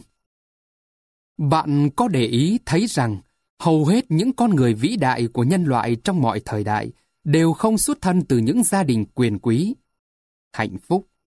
Với mọi thứ tốt đẹp đã dành sẵn cho họ đều lớn lên từ trong đau khổ và thiếu thốn mọi bề. Mỗi người trong số họ đã nỗ lực để khẳng định mình, vượt lên trên hoàn cảnh và giúp những người khác cùng được giải thoát. Chính điều đó mới làm nên sự vĩ đại của họ. Vì vậy, khi đã chấp nhận đến với thế giới này, tức là bạn đã chuẩn bị sẵn sàng đón nhận cuộc sống và sẵn sàng thay đổi để không ngừng khám phá năng lực của bản thân. Có nhiều cách để thay đổi. Thường thì chúng ta sử dụng ba phương pháp khá phổ biến gồm phương pháp tâm linh, phương pháp tinh thần và phương pháp vật chất. Sự chữa lành trọn vẹn bao gồm sự chữa lành cả về thể xác, trí óc lẫn tinh thần. Bạn có thể bắt đầu từ bất cứ khía cạnh nào trong ba điều trên, miễn là cuối cùng bạn được chữa lành trọn vẹn. Người bắt đầu với phương pháp tinh thần thường đến tham dự các buổi hội thảo hoặc thực hành theo những liệu pháp điều trị. Người khác bắt đầu trên lĩnh vực tâm linh thì cầu nguyện hoặc suy ngẫm. Người điều trị bằng liệu pháp vật chất thì đến bác sĩ để được chẩn đoán và uống thuốc theo chỉ định. Bên cạnh đó, chế độ ăn uống cũng ảnh hưởng khá lớn đến các phương pháp điều trị trên. Bạn chọn cho mình con người mạnh mẽ về tinh thần, nhưng yếu đuối về thể chất, hay chọn người có một thể chất lành mạnh nhưng tinh thần bệnh tật? Chắc chắn bạn sẽ không chọn cả hai. Bởi vì mục đích của sự thay đổi là để bạn hướng đến một con người hoàn thiện hơn, cả về thể chất và tinh thần đều lành mạnh. Hãy chú ý đến chế độ ăn uống của mình trong quá trình thay đổi, vì việc cung cấp dinh dưỡng cho cơ thể cũng quan trọng như chính tư tưởng của ta vậy. Bước tiếp theo của quá trình thay đổi là bắt tay vào cọ rửa, làm mới lại tư tưởng. Bạn cứ tưởng tượng, có một cái chảo cháy đen và bám đầy dầu mỡ, và bạn phải ngâm chảo vào nước pha xà phòng một lúc. Sau đó mới bắt đầu tra sạch chảo. Lúc này, bạn thực sự đang tạo ra một mớ bùi nhùi, dơ giấy, khiến chiếc chảo trông còn tệ hơn cả lúc chưa được cọ rửa. Nhưng nếu bạn vẫn tiếp tục tra, rửa và làm sạch nó, thì chẳng bao lâu chiếc chảo trông sẽ sáng như mới. Việc gội sạch một tinh thần bị đóng cặn cũng tương tự như vậy. Khi chúng ta ngâm tư tưởng của mình trong những điều mới mẻ, thì mọi cặn bã đều sẽ dần bong ra và nổi lên. Bạn hãy kiên trì với những quyết tâm mới cho đến khi loại hẳn được những tư tưởng hạn hẹp ra khỏi tâm trí mình. Thực hành, sẵn sàng thay đổi. Khi đã quyết tâm thay đổi, thì chúng ta sẽ sử dụng mọi phương pháp có thể giúp ích cho mình. Dưới đây, tôi sẽ mô tả một phương pháp thực hành mà tôi vẫn thực hiện, cũng như hướng dẫn người khác. Trước tiên, bạn hãy đến trước gương và nói, tôi sẵn sàng thay đổi. Và hãy chú ý đến cảm nghĩ của bạn khi nói câu đó. Nếu bạn ngần ngại hay không tin tưởng vào điều đó, thì hãy tìm hiểu xem tại sao. Những niềm tin xưa cũ vẫn còn động lại trong tâm trí hay sự ngoan cố của bạn đang cản trở tiến trình này? Chiếc gương soi phản ánh những cảm nghĩ của chúng ta về bản thân và cho chúng ta biết mình cần thay đổi điều gì để có được cuộc sống vui vẻ và hạnh phúc. Luyện tập trước gương là một phương pháp rất có hiệu quả. Khi còn nhỏ, chúng ta chịu ảnh hưởng của những nhận xét tiêu cực vì khi nói, người lớn đã nhìn thẳng vào mắt ta. Thậm chí, có khi họ còn chỉ thẳng tay vào mặt ta nữa. Vì vậy, việc bạn nhìn thẳng vào mắt mình và khuyến khích bản thân là cách nhanh nhất để gạt bỏ những nỗi ám ảnh ngày trước. Trong cuộc đời vô tận mà tôi đang sống, tất cả đều hoàn hảo và tốt đẹp tuyệt vời. Tôi đã sẵn sàng để thay đổi. Từ trong nghĩ suy, từ trong tâm tưởng, tôi giang tay đón nhận với hạnh phúc vô biên. Mỗi ngày là một cánh cửa diệu kỳ, với những điều mới mẻ và chất chứa niềm vui. Khi gặp những quyết định phải trải qua trong đời, tôi là người làm chủ. Tôi là người tự do. Trong thế giới của tôi, mọi sự đều rất tốt đẹp. 6. Trợ lực đối với sự thay đổi Cuộc đời tôi, hòa điệu cùng dòng chảy không ngừng của cuộc sống. Nhận thức là bước đầu của quá trình chữa lành và được đổi mới. Nếu bạn muốn chuyển từ căn phòng này sang một căn phòng khác, thì bạn phải đứng dậy, đi ra khỏi căn phòng mình đang ở và tiến về căn phòng bên kia. Nếu bạn cứ ngồi yên trên ghế và chỉ mong muốn mình được ở trong một căn phòng khác, thì có lẽ mãi mãi điều đó chỉ đến trong tư tưởng của bạn mà thôi. Cũng giống vậy, nếu mong muốn giải quyết những khó khăn của mình, chúng ta cần phải hành động. Và điều trước tiên là phải nhận biết những tư tưởng tiêu cực đã ăn sâu vào trong tâm trí ta, dẫn đến những khó khăn ta gặp phải trong đời. Một số cách để nhận biết khó khăn của mình là nhận thấy mình thường nghĩ đến hoặc than phiền về khó khăn ấy, hay quan sát tình trạng đó biểu hiện nơi người khác. Bằng cách đó, chúng ta hiểu được vấn đề của mình rõ ràng hơn và bắt đầu quan tâm đến vấn đề ấy nhiều hơn.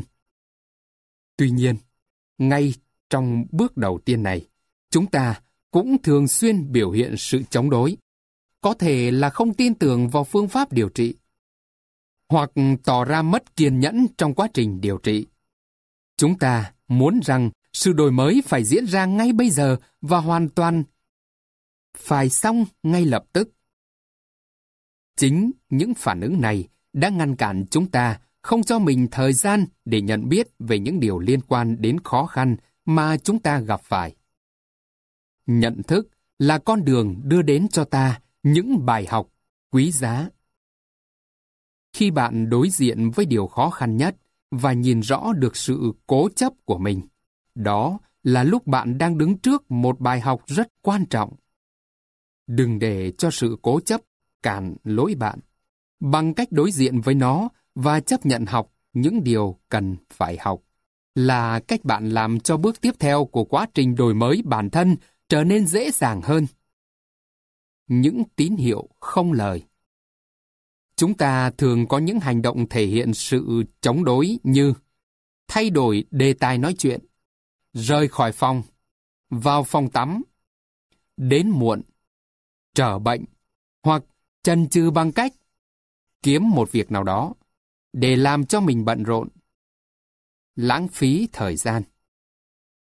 Nhìn đi hướng khác hoặc nhìn ra ngoài cửa sổ. Lần giờ các trang báo. Không chú tâm. Ăn, uống, hút thuốc. Bắt chuyện với ai đó hoặc kết thúc câu chuyện ngay. Làm hư hỏng xe, dụng cụ, ống nước, vân vân. Giả định, chúng ta vẫn thường bào chữa sự cố chấp của mình bằng cách đổ lỗi cho người khác như dù sao đi nữa thì cách đó cũng không giúp gì được tôi đâu. Chồng, vợ tôi sẽ không hiểu. Nếu theo cách đó, thì chắc tôi phải thay đổi toàn bộ tính cách của mình mất. Chỉ có người điên mới cần đến bác sĩ chuyên khoa. Họ không giúp gì được tôi trong chuyện này đâu. Họ không thay đổi được cơn giận của tôi đâu.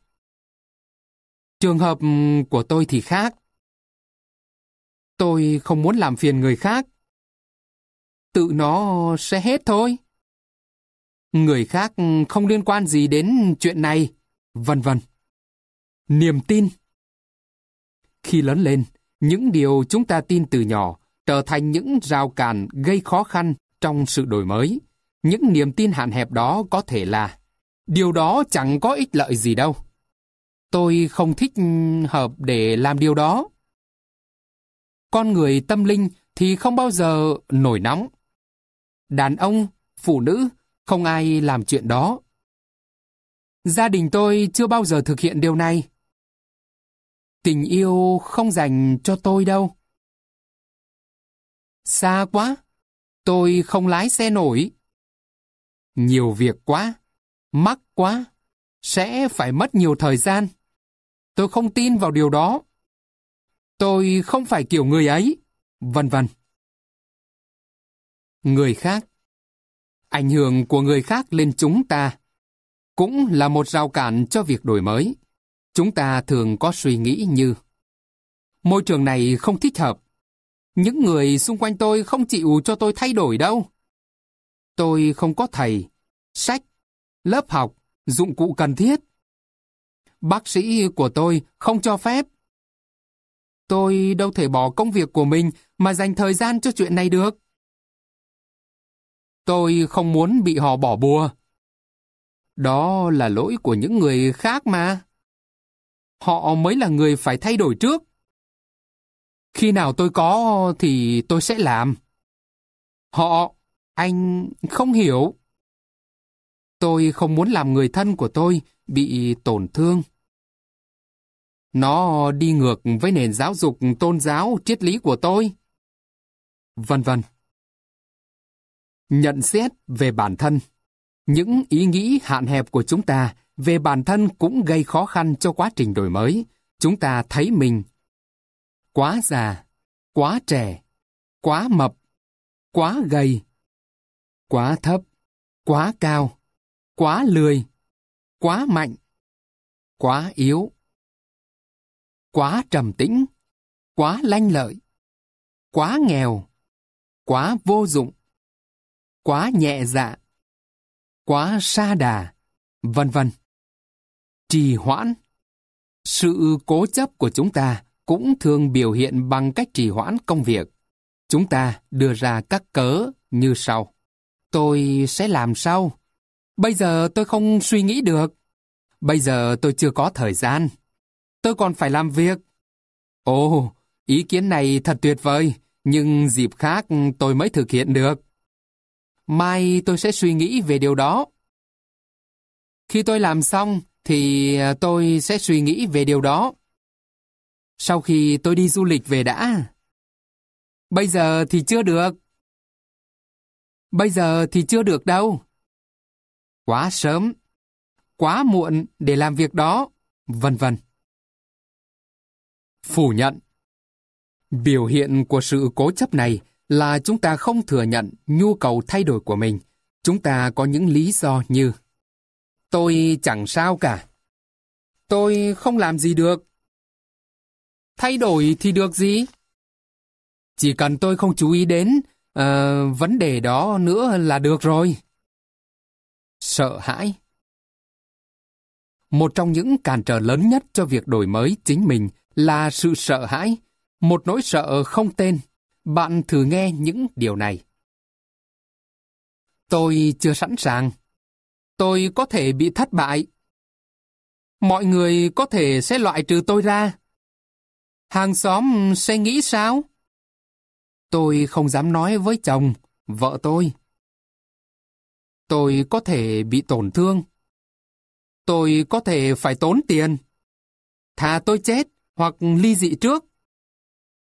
Tôi không muốn ai biết tôi đang gặp rắc rối. Tôi không dám bày tỏ những cảm xúc của mình. Tôi không muốn nói về điều ấy. Tôi không đủ sức thực hiện. Ai biết được chuyện gì sẽ xảy ra cho tôi? Tôi có thể sẽ bị mất tự do. Điều đó khó quá. Tôi không làm được. Bây giờ tôi chưa có đủ tiền. Tôi sợ sẽ mất đi những người bạn. Tôi không tin ai cả. Tôi không muốn làm méo mó hình ảnh của mình. Tôi còn nhiều giới hạn lắm. Vân vân. Những nỗi sợ trên có phải là nỗi sợ của bạn nữa hay không? Ngoài những dấu hiệu trên, sự chống đối còn biểu hiện ở rất nhiều dạng khác. Một bệnh nhân đến với tôi trong tình trạng sức khỏe rất kém.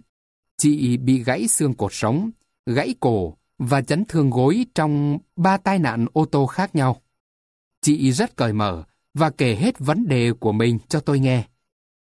Nhưng đến khi tôi bảo chị, bây giờ tôi muốn chị lắng nghe, thì một loạt vấn đề rắc rối bắt đầu xuất hiện. Cặp kính sát trong làm chị khó chịu. Chị muốn chuyển sang ngồi ở một chiếc ghế khác. Chị có nhu cầu vào nhà vệ sinh. Sau đó, chị lại phải tháo mắt kính ra vì cảm thấy vướng víu. Tôi không tài nào thu hút được sự tập trung của chị trong buổi nói chuyện hôm ấy. Những biểu hiện đó đều nói lên thái độ chống lại việc thay đổi. Chị không sẵn sàng để mọi việc ở quá khứ trôi qua và đón nhận sự chữa lành. Sau đó, tôi còn được biết thêm là em gái và mẹ chị ta cũng bị gãy xương cột sống đến hai lần. Một bệnh nhân khác của tôi lại có tài lừa gạt. Anh ta khoe với tôi về tài đi lừa gạt dụ dỗ người khác. Trong anh lúc nào cũng sốc xách, thỉnh thoảng mới có việc làm. Nợ nần, tiền bạc, cơ thể thì lại luôn đau nhức, và anh ta còn có quan hệ tình cảm với rất nhiều cô gái. Quan niệm sống của anh ta là khi nào cải thiện được cuộc sống thì mới ngưng lừa đảo người khác. Nhưng tất nhiên là khi anh ta trao cho người khác những điều chẳng tốt đẹp gì, thì anh ta phải nhận lại chính điều ấy. Trước hết, anh ta phải ngừng lừa đảo người khác đã. Sự cố chấp của anh ta thể hiện ở chỗ anh ta không muốn từ bỏ con đường cũ. Đừng cố thay đổi những người bạn. Khi tôi mới vào nghề, một bệnh nhân nữ dẫn tôi đến gặp vài người bạn đang phải nằm viện của cô. Thay vì tặng hoa và chúc cho họ mau bình phục, cô gái ấy quyết định nhờ tôi hàn gắn tâm hồn cho những người bạn ấy. tôi cũng đến gặp gỡ và trao đổi với họ. Nhưng tất cả những người bạn đang nằm trên giường bệnh của cô ấy đều tỏ thái độ không thiện chí. Từ đó, tôi đã học được một điều, không bao giờ nên tìm đến với người khác để giúp họ thay đổi, trừ khi mình được yêu cầu làm điều đó. Chúng ta thường muốn chia sẻ với người khác những điều tốt đẹp mà mình biết. Nhưng chúng ta cũng không thể ép người khác phải thay đổi khi họ chưa sẵn sàng đón nhận. Tôi đòi hỏi các bệnh nhân sự hợp tác khi họ đã tìm đến với tôi. Còn những người bạn thì tôi không cố gắng làm điều gì để thay đổi họ. Nhận biết nhu cầu của bản thân qua các thói quen. Đằng sau mỗi thói quen, kinh nghiệm hay khuynh hướng sống của chúng ta là một nhu cầu cần được thỏa mãn về điều đó. Các nhu cầu ấy có thể tương ứng với những niềm tin của chúng ta. Nếu chúng ta không có nhu cầu về một điều gì, thì chúng ta sẽ không thực hiện điều đó. Chúng ta có thể thấy rằng chính những nhu cầu này góp phần tạo nên những thói quen trong tính cách hay trong sinh hoạt hàng ngày. Ngược lại, thói quen là biểu hiện rõ ràng nhất của những nhu cầu cần được đáp ứng. Ngay cả đối với những thói quen tiêu cực như thích đổ lỗi cho người khác hay không tin tưởng vào bản thân cũng xuất phát từ nhu cầu cần được giải tỏa, cần được bảo vệ. Có những nhu cầu tiêu cực ta cần sẵn sàng từ bỏ, nhưng cũng có những nhu cầu tích cực ta cần phải đòi hỏi. Ví dụ như việc cần được trải nghiệm và chứng tỏ bản thân là một điều cần khuyến khích. Nhu cầu là biểu hiện của một tư tưởng. Cho thấy nó lành mạnh hay đau ốm, nó có thể tạo nên những đòn bẩy, thúc đẩy hay tạo thêm những rắc rối cho bản thân. Vì vậy, nhận biết nhu cầu qua chính tư tưởng trong tâm trí mình là điều cần làm nhất. Nguyên nhân của sự chậm trễ là ý nghĩ tôi không xứng đáng. Nếu tôi nghĩ hoặc tin rằng mình không xứng đáng, thì tôi sẽ tỏ ra ngần ngại và không thể có được điều tôi ước muốn. Những người có tính hay chần chừ thường mệt mỏi vì cứ trách móc mình mãi về điều đó. Họ xem mình là kẻ lười biếng và có mặc cảm rằng mình là người không làm được chuyện gì. Ghen tị với thành công của người khác. Tôi có một bệnh nhân là một cậu bé Cậu ấy rất thích được mọi người chú ý đến mình. Vì thế, cậu thường đến lớp trễ để có thể thu hút những cặp mắt khác hướng về mình. Khi còn nhỏ, cậu bé luôn ngắm những gì người khác có và mơ ước mình cũng được như vậy. Đến tận bây giờ, khi người khác thành công hay gặp may mắn, thì cậu vẫn không có khả năng chia vui với họ. Thay vào đó, cậu cứ thèm thuồng. Ôi, ước chi tôi có được điều đó. Hoặc, ôi, sao tôi không bao giờ có được điều đó? Ghen tị với thành công của người khác đã khiến cậu không thể trưởng thành và đổi mới được. Chỉ trích chính mình Hầu như tất cả mọi tư tưởng của chúng ta, bao gồm cả những điều tiêu cực lẫn tích cực, đều được hình thành vào lúc chúng ta còn nhỏ. Những trải nghiệm của chúng ta hiện giờ đều dựa trên những niềm tin của chúng ta về chính mình cũng như về cuộc đời từ khi còn bé. Vì vậy, nếu bây giờ bạn có rầy la bản thân mình, thì nạn nhân hứng chịu sự chỉ trích đó chính là đứa bé thơ dại trong bạn. Mỗi khi bạn sắp tức giận chỉ vì bạn đang sợ hãi hay lo ngại một điều gì đó, thì bạn hãy tưởng tượng mình là một em bé. Nếu bạn thấy một em bé đang lo lắng sợ hãi trước mắt bạn, thì bạn sẽ làm gì? Bạn sẽ nổi giận với bé. Hay sao? Hay bạn sẽ vỗ về em bé cho đến khi bé cảm thấy hết sợ hãi và thoải mái trở lại? Những gì xảy ra trong quá khứ thì đã qua rồi. Bây giờ đang là hiện tại, và bạn có quyền đối xử với mình theo cách mà bạn mong muốn. Trách mắng bản thân chỉ làm bạn thêm sợ hãi và không tìm ra được lối thoát. Khi đứa trẻ trong bạn bất an, nó sẽ gây ra đủ mọi rắc rối cho cuộc sống của bạn. Bạn có nhớ khi bạn còn nhỏ Đứa bé ấy đã cảm thấy như thế nào khi bị người khác khinh thường hay không? Bây giờ, đứa bé trong bạn cũng đang có những cảm xúc giống như vậy đấy. Bạn hãy trân trọng, yêu thương và đón nhận chính mình, vì điều đó sẽ giúp đứa bé trong bạn bộc lộ được hết tiềm năng vốn có. Trong cuộc đời vô tận mà tôi đang sống, tất cả đều hoàn hảo và tốt đẹp tuyệt vời. Mỗi trở ngại trong đời, tôi sẵn sàng buông bỏ. Tôi để mình tuôn chảy và đón nhận mọi đổi thay. Trước dòng sông cuộc đời, tôi thấy vững vàng hơn. Tôi cố gắng và đón đợi những niềm vui, theo dòng đời trôi xuôi từng ngày, từng ngày. Hôm nay sẽ là một ngày tuyệt vời. Tôi tin như vậy và biến điều đó thành sự thật. Trong thế giới của tôi, mọi sự đều tốt đẹp.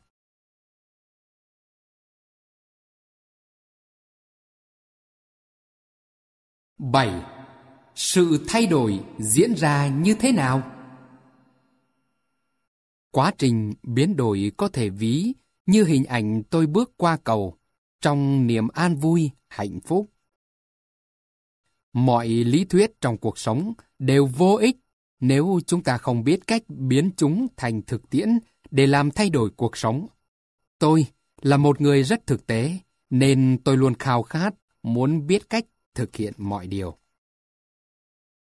Từ bỏ nhu cầu Đôi khi, trong lúc chúng ta đang cố gắng loại bỏ một tư tưởng cũ ra khỏi tâm trí mình, thì một tình hình mới diễn ra còn tồi tệ hơn lúc ban đầu. Tuy nhiên, đây không phải là một dấu hiệu xấu. Ngược lại, đó là dấu hiệu của một hoàn cảnh đang bắt đầu thay đổi. Những quyết tâm của chúng ta đang có câu trả lời, và điều chúng ta cần làm là cứ tiếp tục những gì mình đang thực hiện. Ví dụ, chúng ta đang ra sức cải thiện tình hình tài chính thì bị mất ví tiền. Chúng ta đang nỗ lực hàn gắn các mối quan hệ thì bị liên can vào một cuộc ẩu đả. Chúng ta đang luyện tập để có sức khỏe tốt thì bị cảm lạnh. Chúng ta vừa mới tìm được cách bộc lộ năng lực và óc sáng tạo thì bị đuổi việc. Đôi khi, những vấn đề chúng ta gặp phải sau đó sẽ đưa ra sang một hướng khác. Nhờ vậy, chúng ta hiểu biết thêm những khía cạnh mới. Ví dụ, bạn quyết tâm bỏ thuốc lá nên bạn luôn tự nhủ, tôi từ bỏ nhu cầu hút thuốc. Khi bạn nói điều này nhiều lần, thì bạn bỗng nhận ra có một vài mối quan hệ làm bạn khó chịu. Bên cạnh đó, có thể bạn sẽ nhận ra nguyên nhân chính dẫn đến việc dùng thuốc lá. Có thể bạn thường bị người khác chê bai hay chỉ trích, thậm chí là kích động.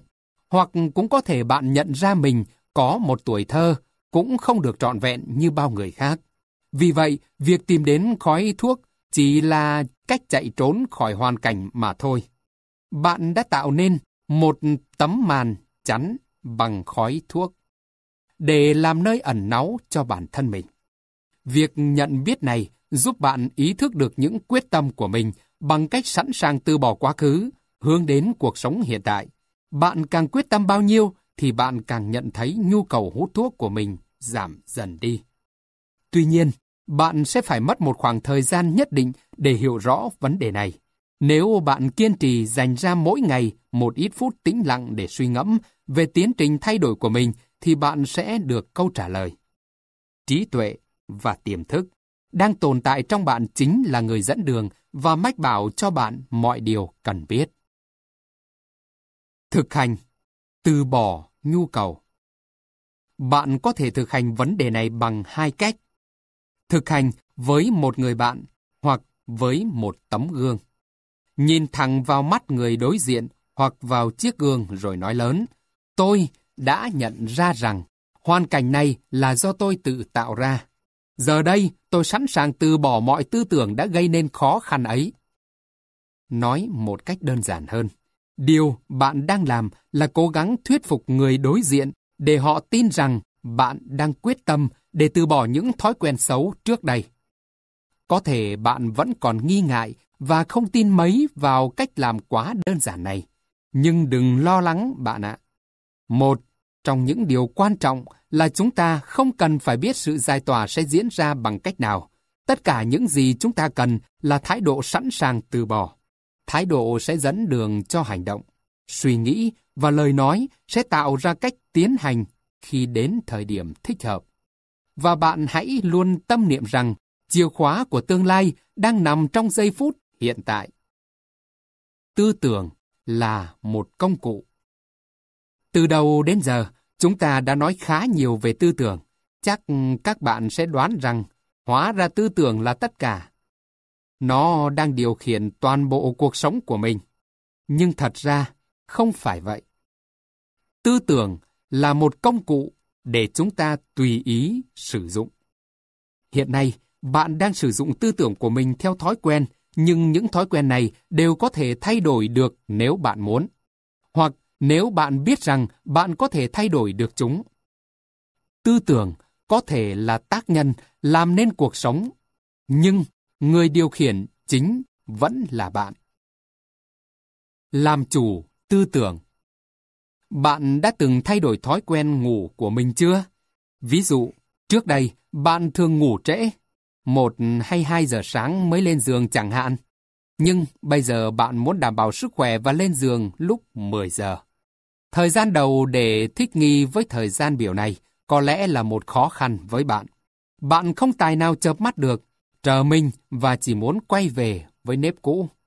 Nhưng nếu bạn nhượng bộ trong lúc này và bật dậy khỏi giường, thì chắc chắn bạn sẽ không bao giờ thay đổi được thói quen đó. Ngược lại, cố gắng ru mình vào giấc ngủ. Chỉ một thời gian sau đó thôi, bạn sẽ quen và nó sẽ tạo nên nếp. Một nếp hành tư duy mới trên não bạn, thay thế nếp hành tư duy cũ. Mọi thay đổi khác cũng diễn ra giống như vậy. Trước khi chấp nhận theo một nếp mới, nó sẽ liên tục chống lại bạn. Nó không muốn được tái tạo lại.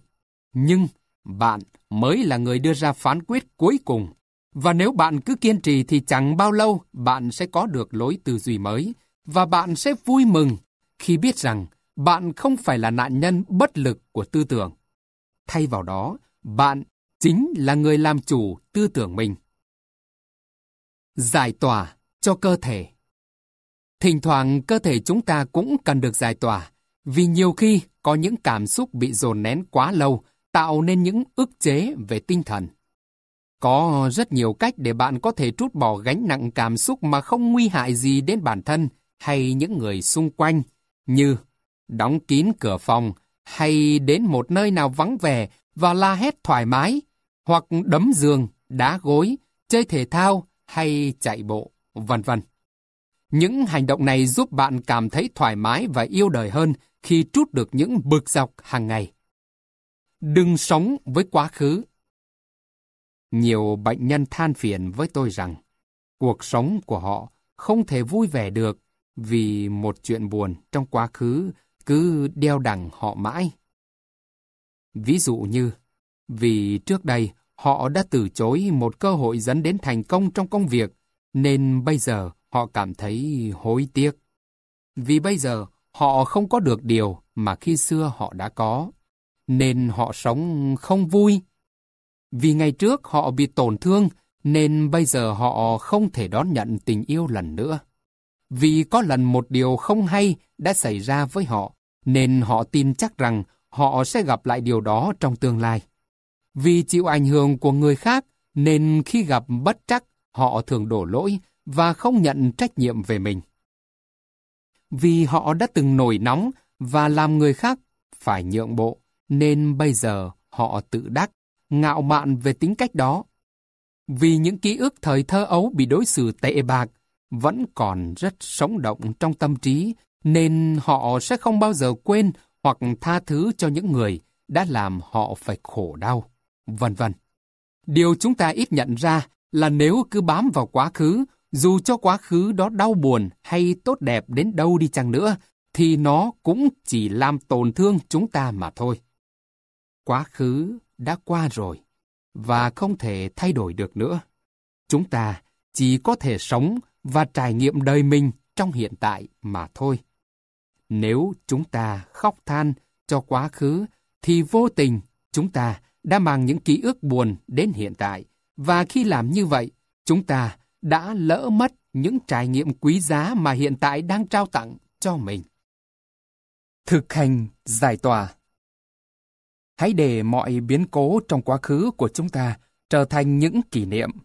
Khi chúng ta giải tỏa mọi cảm xúc lệ thuộc vào những kỷ niệm ấy, thì chúng ta sẽ được tự do hơn để sống một cuộc sống hiện tại trọn vẹn, vui tươi và sẵn sàng cho tương lai phía trước. Bạn có thể viết ra tất cả những kỷ niệm buồn mình gặp phải và loại bỏ những gì bạn cần phải loại bỏ ra khỏi tâm tư mình. Cuộc sống sẽ nhẹ nhàng và thanh thản hơn rất nhiều. Tha thứ sự tha thứ là bước tiếp theo của quá trình đổi mới chính mình. Tha thứ cho bản thân và tha thứ cho người khác sẽ giải thoát chúng ta khỏi sự đeo bám của quá khứ. Tôi rất tâm đắc khi đọc cuốn Đường đến những điều kỳ diệu. Trong đó, có viết một câu rất hay. Sự tha thứ là giải pháp cho tất cả mọi vấn đề. Thường thì nguyên nhân khiến chúng ta không hạnh phúc với cuộc sống hiện tại là do chúng ta vẫn còn vướng vít một điều gì đó ở quá khứ. Đó có thể là sự hối hận, buồn bã, đau đớn, sợ hãi hay tội lỗi, kết án, giận dữ, oán hận, thậm chí là căm thù. Mỗi một tâm trạng này đều do sự không tha thứ gây ra. Đó là thái độ từ chối để cho những cái cũ qua đi và đón nhận giây phút hiện tại. Tình yêu mãi mãi vẫn sẽ là phương thuốc chữa lành tất cả những vết thương của con người. Con đường để bạn bước đến với tình yêu chính là sự tha thứ, vì sự tha thứ có khả năng hóa giải mọi oán hờn. Thực hành Có nhiều cách để tha thứ cho bản thân và cho người khác. Sau đây, tôi xin giới thiệu bốn cách bạn có thể áp dụng. 1. Giải tỏa oán hờn Bạn hãy tìm một chỗ yên tĩnh và ngồi xuống, nhắm mắt lại, giữ cho toàn bộ tâm trí và cơ thể bạn trong trạng thái thư giãn. Sau đó, bạn hãy tưởng tượng rằng bạn đang ngồi trong một nhà hát tối. Mắt hướng về phía sân khấu. Bạn hãy đặt người bạn thù ghét nhất lên trên sân khấu đó. Người đó có thể là một nhân vật trong quá khứ hoặc hiện tại, còn sống hoặc đã qua đời. Bạn hãy hình dung ra cảnh những điều tốt đẹp và có ý nghĩa lớn lao đang từ từ đến với cuộc đời của người ấy. Rồi ngắm nhìn nụ cười và vẻ hạnh phúc rạng ngời trên khuôn mặt họ. Bạn hãy giữ hình ảnh ấy trong ít phút trước khi để chúng từ từ tan biến đi. Ngay khi người mà bạn ghét không còn hiện diện trước mắt bạn nữa, thì bạn hãy đặt chính mình lên sân khấu ấy. Lần này, bạn cũng tưởng tượng ra những điều tốt đẹp bạn chờ mong đang từ từ đến với bạn. Và hãy ngắm nhìn nụ cười hạnh phúc của mình.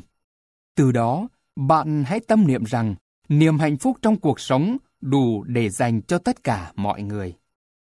2. Trả thù những ai bước đi trên con đường tâm linh đều hiểu rõ tầm quan trọng của sự tha thứ. Nhưng đối với một số người, thì trước khi tha thứ hoàn toàn cho người khác, họ cần phải thực hiện một bước nữa đó là trả thù người đã gây đau khổ cho chính mình. Bạn hãy ngồi xuống, trong yên lặng và thanh bình. Bạn nhắm mắt lại và nghĩ về những người bạn khó tha thứ nhất. Bạn muốn trừng phạt họ như thế nào? Và bạn muốn họ phải làm gì để được bạn tha thứ? Bạn hãy tưởng tượng những điều bạn muốn họ phải chịu đựng đang lần lượt xảy ra. Càng cụ thể, càng tốt. Khi bạn cảm thấy trừng phạt người đó đã đủ rồi, thì hãy ngưng lại và quên điều đó đi mãi mãi. Thường thì ở giai đoạn này, bạn đã cảm thấy lòng mình nhẹ nhàng hơn và bạn đã có thể nghĩ đến sự tha thứ. 3. Tha thứ Nếu có thể, bạn hãy thực hành điều sau đây với một người bạn hoặc bạn hãy nói lớn tiếng lên nếu bạn chỉ có một mình. Lần này, bạn cũng ngồi thật yên lặng và nhắm mắt lại rồi nói, Người mà tôi cần tha thứ là... Và tôi tha thứ cho... Vì đã... Bạn hãy làm như vậy nhiều lần. Khi bạn đã xóa bỏ được mọi ưu phiền, thì bây giờ bạn hãy tập trung vào chính mình. Bạn hãy nói lớn, tôi tha thứ cho chính mình vì đã... Bài thực hành này rất hiệu quả, và bạn nên làm mỗi tuần, ít nhất là một lần để tẩy rửa mọi cặn bã đọng lại trong tuần. Có những điều rất dễ xóa mờ, nhưng cũng có điều chúng ta phải làm phai đi từ từ, mỗi ngày một ít, cho đến một ngày kia tự dưng chúng biến mất hoàn toàn. 4. Tưởng tượng Bạn tưởng tượng trong đầu mình hình ảnh của người mà bạn cần tha thứ như một đứa trẻ, với gương mặt sợ hãi, ánh mắt khát khao tình yêu. Đứa trẻ ấy đang bị mọi người bỏ rơi, cô độc. Bạn sẽ làm gì khi thấy cảnh ấy? Tiếp tục thù hằn hay tha thứ và ban phát tình yêu thương? Điều bạn nên làm là mở rộng vòng tay và đón nhận đứa bé ấy bằng sự bao dung. Ngay cả với chính bản thân mình cũng vậy. Hãy tưởng tượng bạn là một đứa trẻ cần được yêu thương san sẻ. Bạn sẽ thấy dễ dàng tha thứ cho mình hơn rất nhiều. Trái tim, bạn có đủ tình yêu để chữa lành cho cả thế giới. Nhưng, trước hết, hãy dùng tình yêu này để chữa lành cho chính bạn đã. Hãy để cho những cảm xúc đang dâng tràn trong tim bạn lan tỏa nhẹ nhàng, giúp bạn thay đổi cách suy nghĩ và nhận xét về chính mình. Trong cuộc đời vô tận mà tôi đang sống, tất cả đều hoàn hảo và tốt đẹp tuyệt vời. Tôi nhận được nhiều điều từ khi biết thứ tha, cho bản thân mình và cho tất cả mọi người. Tôi tha thứ cho mình trong những nghĩ suy, để gàn lọc tâm hồn đón những điều mới mẻ. Tôi bay bổng nhẹ nhàng, cất tiếng hát tự do.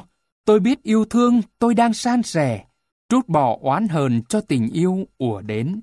Mỗi ngày, tôi biết thêm một điều khi học cách tha thứ. Trong thế giới của tôi, mọi sự đều tốt đẹp. 8. Xây dựng con người mới Trái tim tôi nhẹ nhàng đáp lại những thao thức của tâm trí mình. Tư tưởng tập trung vào điều gì thì điều ấy sẽ lớn dần lên. Tôi không muốn quá to béo, tôi không muốn hết tiền, tôi không muốn già nua, tôi không muốn sống ở đây, tôi không muốn có quan hệ với người này, tôi không muốn giống cha, mẹ của tôi. Tôi không muốn có mái tóc, cái mũi, thân hình này. Tôi không muốn sống một mình. Tôi không muốn lúc nào cũng buồn bã. Tôi không muốn bị ốm đau liên miên. Nhiều người tin rằng những cách suy nghĩ trên sẽ giúp chúng ta thoát khỏi những điều đang gặp phải, và điều tốt đẹp sẽ tự động đến với chúng ta sau đó. Nhưng những điều tốt đẹp không xuất hiện theo cách như vậy. Đã bao nhiêu lần bạn kêu ca về những điều bạn không yêu thích? Nó có đem lại những gì bạn muốn hay không? Nếu phàn nàn về những điều tiêu cực là cách bạn thể hiện lòng khát khao thay đổi cuộc sống, thì bạn chỉ mất thời gian vô ích mà thôi. Bạn càng dừng lâu ở những điều không vừa ý, thì bạn chỉ càng tạo ra thêm nhiều điều như vậy. Những gì bạn không ưa thích về bản thân hay về cuộc sống sẽ vẫn còn theo bạn mãi. Khi bạn tập trung tư tưởng vào điều gì, thì điều đó sẽ lớn dần lên và trở thành một phần của cuộc sống bạn. Vì thế, bạn hãy tránh xa những điều tiêu cực và chỉ chú tâm vào những gì bạn thực lòng mong muốn. Chúng ta hãy chuyển những lời nói tiêu cực ở trên thành những lời khẳng định đích thực ở dưới. Một cách tích cực sau đây. Tôi có thân hình thon thả, tôi giàu có, tôi trẻ mãi, tôi được ở một nơi tốt hơn, tôi có một mối quan hệ mới thật thú vị. Tôi là chính tôi, tôi yêu mái tóc, chiếc mũi, cơ thể của tôi. Tôi đón nhận được đầy tình thương và sự yêu mến, Tôi sống vui vẻ, tự do và hạnh phúc. Tôi hoàn toàn khỏe mạnh. Sự khẳng định Thông thường, chúng ta hay có những suy nghĩ tiêu cực nhiều hơn tích cực. Và vì vậy, chúng ta chỉ tạo ra được nhiều điều mà mình không mong muốn. Nếu bạn nói rằng, tôi ghét nghề này, thì bạn chẳng thay đổi được gì. Nhưng nếu bạn tuyên bố, tôi chấp nhận công việc mới mẻ và hứa hẹn nhiều điều thú vị này, thì bạn sẽ thấy từ trong tâm thức nhiều ngọn nguồn được mở ra để biến điều đó thành sự thực. Hãy tập suy nghĩ tích cực và kiên quyết chỉ suy nghĩ những gì tích cực. Tuy nhiên, bạn hãy chú ý đến một đặc điểm rất quan trọng, đó là hãy luôn nghĩ những điều ấy ở thì hiện tại. Như tôi là hay tôi có. Tiềm thức giống như một người phục vụ dễ sai bảo. Nếu bạn dùng thì tương lai cho những lời khẳng định ấy như tôi muốn hay tôi sẽ có, thì những điều này sẽ mãi mãi vẫn chỉ nằm ở một tương lai xa tít tắp nào đó. Yêu thương chính mình Như tôi đã nói trong các phần trước, dù gặp phải vấn đề gì đi nữa, thì điểm mấu chốt là chúng ta cần tập trung vẫn là yêu thương chính mình. Đây là chiếc đũa thần có thể giải quyết mọi vấn đề. Biết yêu thương chính mình là biết cách chấp nhận và chào đón mình ở một tâm thế khác, luôn luôn hướng tới sự đổi mới. Khi đó, cả tâm trí và hành động của bạn sẽ thống nhất trong một chu trình tích cực mà bạn đang muốn đạt tới. Rèn luyện tư tưởng Con người càng muốn hướng đến sự hoàn thiện bao nhiêu thì càng phải rèn luyện tư tưởng mạnh mẽ bấy nhiêu. Chăm chút cho tư tưởng từ những điều nhỏ nhất, như việc tìm kiếm trong bản thân những điều tốt đẹp để yêu thương, đón nhận và tha thứ là những bước đầu tiên mở ra sự đổi mới tốt đẹp hơn cho chúng ta. Và cách bạn rèn luyện tư tưởng thế nào thì bạn sẽ nhận được kết quả tương ứng thế ấy. Trước đây, tôi đã từng tin vào những yếu kém và giới hạn của mình nhiều hơn những gì người khác khen tôi. Mỗi khi có ai nói với tôi rằng tôi rất đáng yêu, thì ngay lập tức phản ứng trong tôi là tự hỏi mình, tại sao vậy? Người ta có thể nhìn thấy điều gì đáng yêu ở mình cơ chứ? Hoặc tôi sẽ suy nghĩ một cách cố hữu. Nếu họ biết được thật ra mình là người như thế nào, thì họ sẽ không yêu thương mình đâu. Phải một thời gian sau, tôi mới dần dần dựng được mối quan hệ hài hòa với bản thân mình. Từ đó, tôi học cách yêu thương và đón nhận toàn bộ con người tôi, cả những tính cách mà tôi nghĩ rằng chưa đủ tốt. Đó là lúc tôi thực sự thấy rằng việc rèn luyện tư tưởng đã mang đến cho mình những tiến bộ đáng kể. Tôi đón nhận chính mình. Một phần của việc chấp nhận chính mình là giải thoát mình khỏi những ảnh hưởng do lời nói của người khác gây ra. Trên đời có rất nhiều chuyện thật viển vông, không có thực, nhưng nhiều khi lại được con người tin lấy, tin để. Thậm chí, có những việc ta tin chắc rằng không thể xảy ra, nhưng vì lời nói của người khác, ta dần hoài nghi và rồi cuối cùng cũng xuôi theo họ.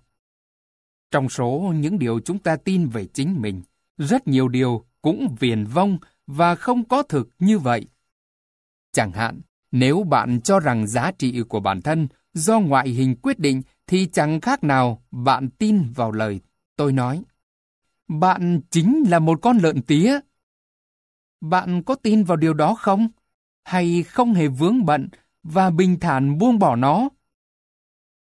Những gì chúng ta thường cho là có vấn đề về bản thân chẳng qua chỉ là cách chúng ta thể hiện cá tính của mình. Cá tính là đặc điểm độc đáo thuộc sở hữu của mỗi người.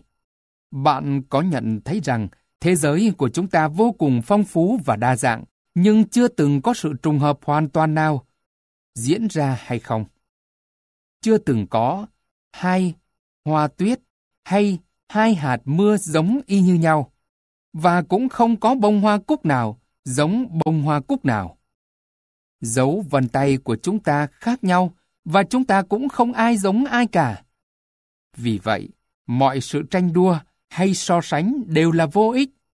Tất cả chúng ta được sinh ra trên hành tinh này đều để là chính mình. Đưa hiểu biết vào thực hành. Hãy nghĩ về những điều hạnh phúc. Hãy làm những việc mang lại niềm vui.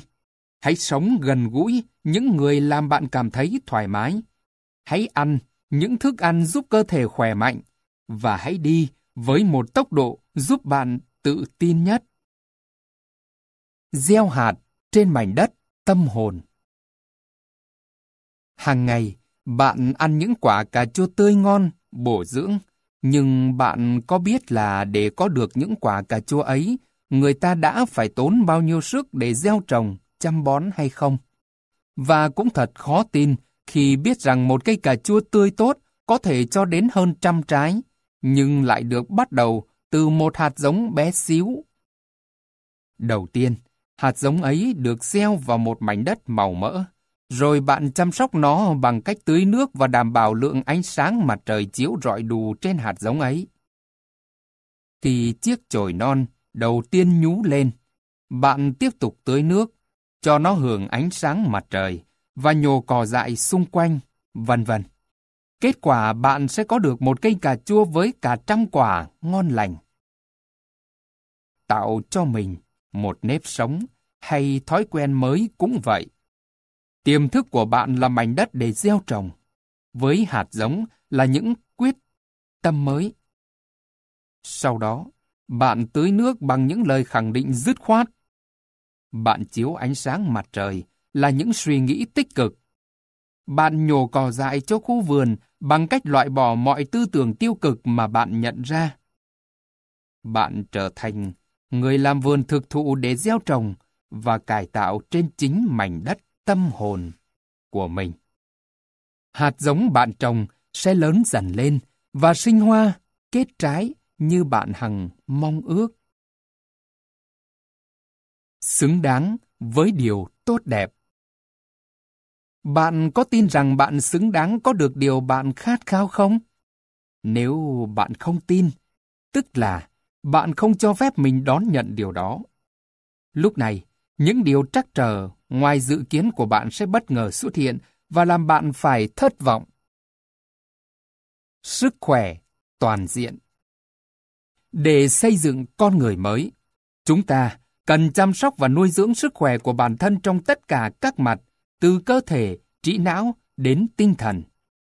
Chúng ta cũng không được bỏ qua bất kỳ yếu tố nào trong tổng thể toàn diện này, nhưng ta có thể bắt đầu từ yếu tố nào trước cũng được, miễn sao cuối cùng chúng ta được chữa lành một cách trọn vẹn. Những người chọn phương pháp chữa lành bắt đầu với cơ thể thường quan tâm đến vấn đề dinh dưỡng và ảnh hưởng của các loại thức ăn, thức uống đến cơ thể. Bên cạnh đó họ thường xuyên tập thể dục để làm cho xương cốt thêm rắn chắc và cơ thể thêm trẻ đẹp. Có thể rèn luyện cơ thể bằng nhiều môn thể thao khác nhau như bơi lội, khiêu vũ, dưỡng sinh, luyện võ, tập yoga, vân vân. Hay dùng các phương pháp như xoa bóp, phản xạ bàn chân, châm cứu hoặc nắn khớp xương đều có nhiều công hiệu. Những người chọn phương pháp chữa lành bắt đầu từ trí não. Có xu hướng nghiên cứu về kỹ thuật hình dung, sự tưởng tượng theo hướng dẫn và cách thực hiện những lời khẳng định quyết tâm hoặc tìm hiểu các phương pháp tâm lý khác như thôi miên, thử cảm xúc, trở về quá khứ, liệu pháp nghệ thuật và hoạt động của giấc mơ. Cuối cùng là phương pháp tĩnh tâm, hướng đến đời sống tâm linh của con người.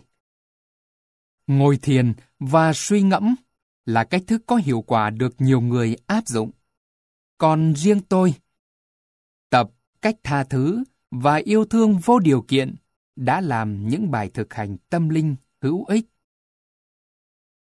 Có rất nhiều con đường để bạn lựa chọn trên hành trình của mình.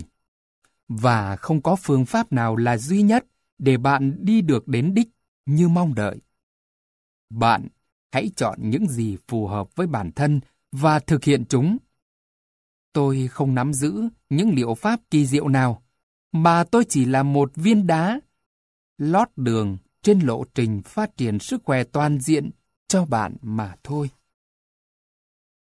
Trong cuộc đời vô tận mà tôi đang sống, tất cả đều hoàn hảo và tốt đẹp tuyệt vời. Cuộc sống của tôi mới mẻ từng ngày, sức sống ngập tràn trong những phút giây. Tôi của hôm nay khác tôi hôm qua. Tôi của ngày mai càng phải tiến xa hơn nữa.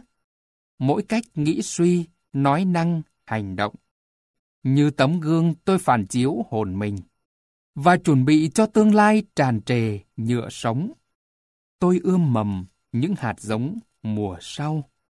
Trong thế giới của tôi, mọi sự đều rất tốt đẹp.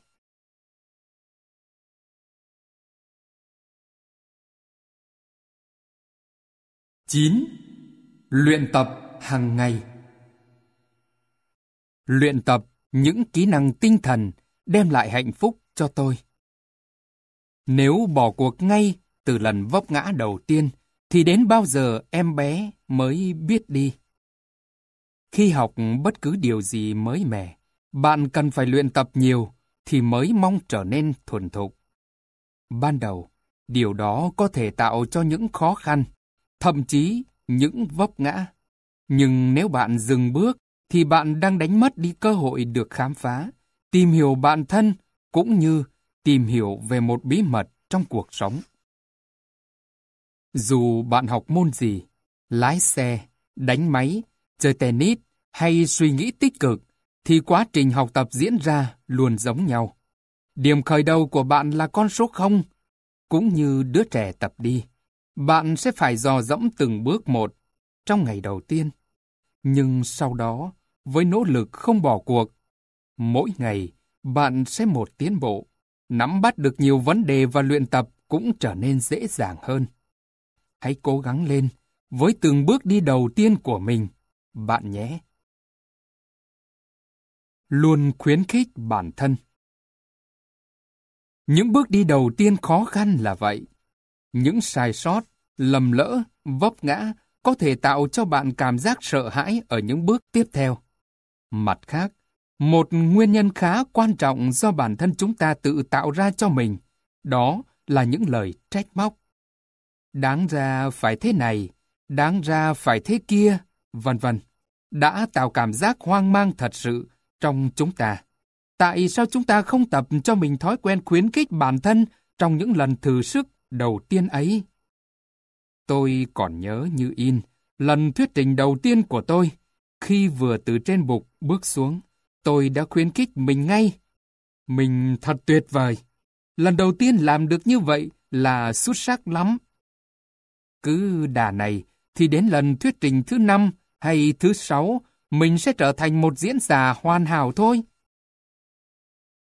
Khi mọi cảm xúc dần lắng xuống, bạn có thể suy nghĩ một chút để rút kinh nghiệm cho bản thân ở những lần sau tốt hơn. Nhưng tránh xa mọi cách chê bai, chỉ trích mình. Tìm hiểu về sự vận hành của các nguyên tắc. Trước khi bắt tay vào viết quyển sách này, tôi đã sắm cho mình một chiếc máy vi tính và bắt đầu học cách sử dụng nó. Có thể nói, đây cũng là một môn học khá mới mẻ đối với tôi. Có những lúc tôi vô tình không tuân thủ theo những nguyên tắc trong các thao tác, chiếc máy sẽ trơ trơ và không chịu vận hành. Đối với những điều chúng ta đang học, để tiếp tục cũng giống như vậy. Nếu không đi theo những nguyên tắc tinh thần như chỉ dẫn, thì chúng ta sẽ không đạt được điều gì ngoài sự tức giận vô ích. Vì vậy bạn đừng mong muốn uốn nắn những nguyên tắc, vì bản chất của nó là bất di bất dịch. Mà điều cần làm của bạn lúc này là không ngừng tiếp thu và học hỏi để thực hiện những nguyên tắc ấy theo cách tốt nhất có thể. Bắt đầu một ngày mới. Khi vừa tỉnh giấc sau một đêm dài, bạn nghĩ đến điều gì trước tiên? Những điều đó tích cực hay tiêu cực? Đã có khi nào bạn than thở, ôi trời, lại một ngày nữa. Dường như bạn không hề có thái độ đón nhận, mà chỉ có sự chịu đựng mỗi ngày, một ngày mới bắt đầu. Do mệt mỏi, chán nản, hay cảm thấy cuộc sống thật nặng nề vì bạn thường xuyên phải đối đầu với những khó khăn. Không có một lý do nào khác ngoài sự từ chối những điều mới mẻ mà cuộc sống mang lại. Sống hết mình và chờ đợi trong tin tưởng những điều kỳ diệu do cuộc sống mang lại trong những buổi sớm mai là cách bạn sẵn sàng đón nhận để niềm vui, yêu thương và hạnh phúc tuôn trào trong bạn. Hãy vạch cho mình những mục đích, những kế hoạch để có thể sống một ngày thật trọn vẹn. Tĩnh tâm Bạn hãy dành ra một ngày, một ít thời gian để ngồi yên lặng, tĩnh tâm. Ngồi yên tĩnh, chú ý đến hơi thở và để cho dòng suy nghĩ nhẹ nhàng chảy qua trong tâm trí. Bạn đừng chú tâm đặc biệt vào chuyện gì cả, vì rất có thể nó sẽ tạo thêm cho bạn sự căng thẳng và hỗn loạn. Khi đầu óc được thư thái, nhẹ nhàng, bạn sẽ dễ dàng tìm ra được những giải pháp cho khó khăn mình gặp phải. Câu trả lời có thể đến ngay lúc này hoặc cũng có thể đến vào lúc khác. Tôi có một nữ bệnh nhân rất thông minh, sáng dạ, nhưng lại gặp quá nhiều rắc rối.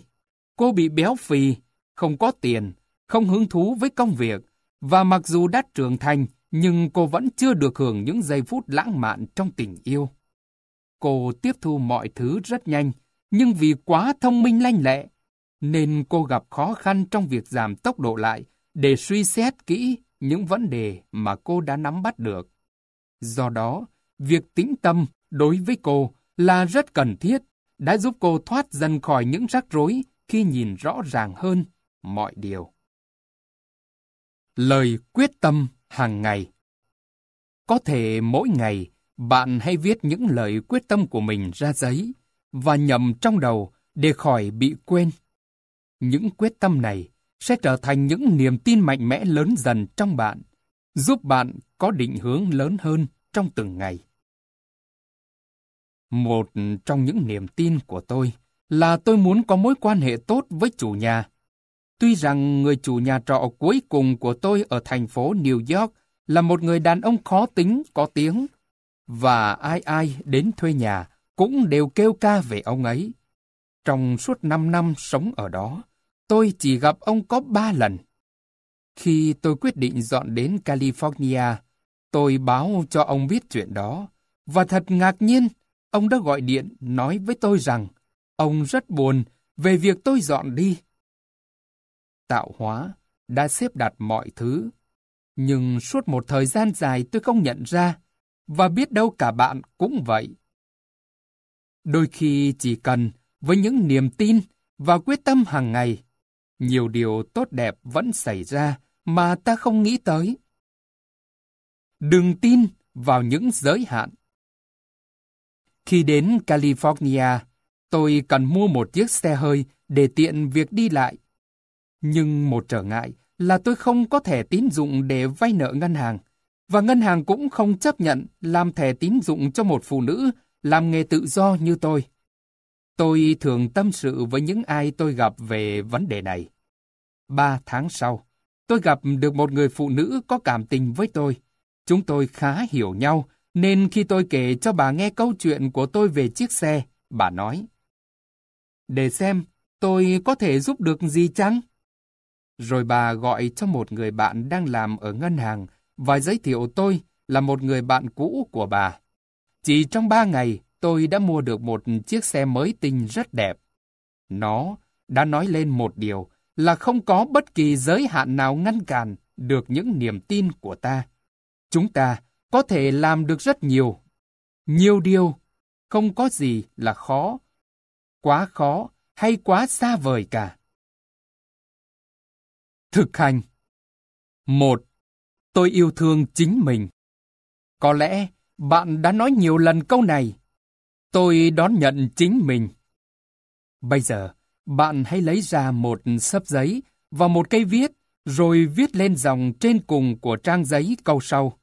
Tôi yêu thương bản thân, vì vậy... Bạn hãy hoàn tất câu trên bằng càng nhiều ý tưởng càng tốt. Sau đó, mỗi ngày bạn đọc đi đọc lại những điều đó, và nếu bạn nghĩ ra được điều gì mới nữa thì hãy tiếp tục thêm vào. 2. Con người mới Bạn hãy hình dung ra cảnh chính bạn đang có, đang thực hiện hay đang trở thành điều mà bạn vẫn khát khao vươn tới. Hãy chú ý đến phản ứng của mọi người xung quanh về hình ảnh mà bạn mới hình dung ra đó. Và tiếp đến, bạn hãy tưởng tượng rằng mình chấp nhận được tất cả mọi phản ứng của người khác về con người mới này, dù phản ứng của họ có là gì đi chăng nữa. 3. Mở rộng tri thức Tôi khuyên bạn hãy đọc tất cả những gì bạn có thể đọc để làm tăng hiểu biết và nhận thức của bạn. Có rất nhiều kiến thức về các lĩnh vực để bạn tìm hiểu. Ngay cả quyển sách bạn đang cầm trên tay đây cũng chỉ là một bước trong chuyến hành trình dài của đời bạn mà thôi. Việc đổi mới chính mình là công việc của cả một đời người. Nếu bạn càng học hỏi nhiều, thì bạn càng có thêm sự hiểu biết, và nếu bạn thực hành thường xuyên, thì bạn sẽ có những cảm nghĩ ngày càng tốt đẹp, và cuộc sống của bạn sẽ càng tuyệt hảo hơn. Thưởng thức kết quả của sự thay đổi Buổi tối, trước khi ngủ, bạn hãy nhắm mắt lại và dâng lời cảm ơn về tất cả những điều tốt đẹp bạn nhận được trong cuộc sống. Bạn đừng nghe hoặc xem tin tức cuối ngày trước khi lên giường ngủ. Vì tin tức chẳng qua chỉ là một danh sách các tai nạn và thảm họa.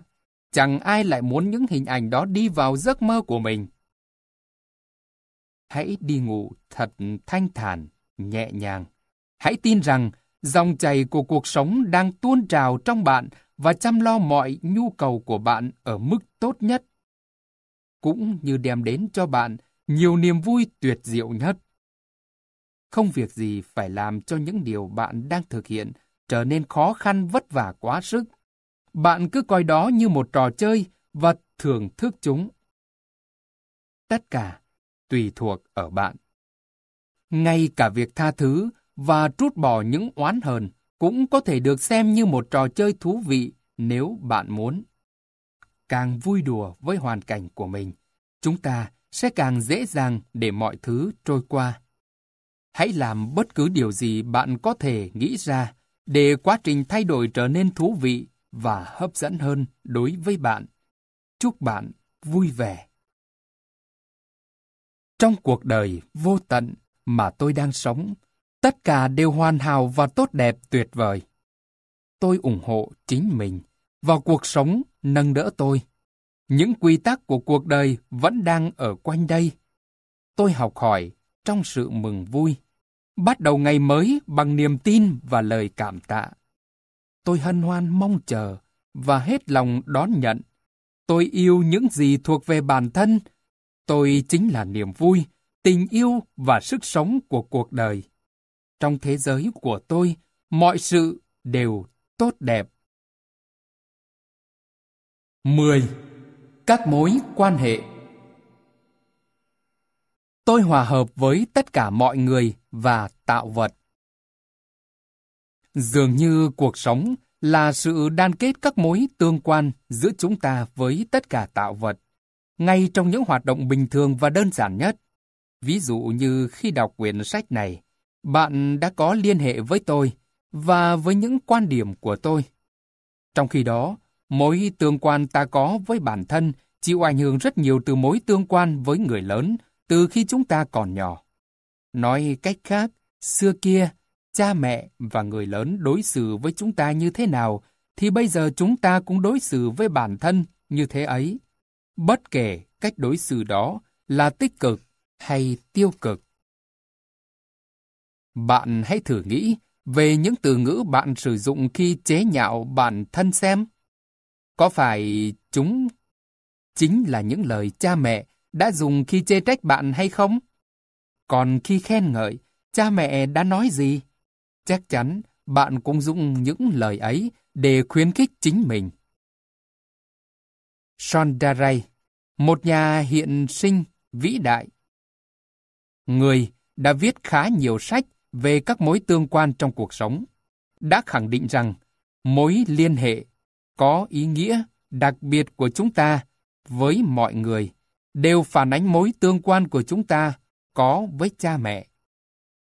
Bà còn cho rằng chỉ khi nào chúng ta hoàn toàn thoát khỏi những ảnh hưởng của thời thơ ấu thì chúng ta mới thật sự tự do để xây dựng những mối tương giao như chúng ta mong muốn.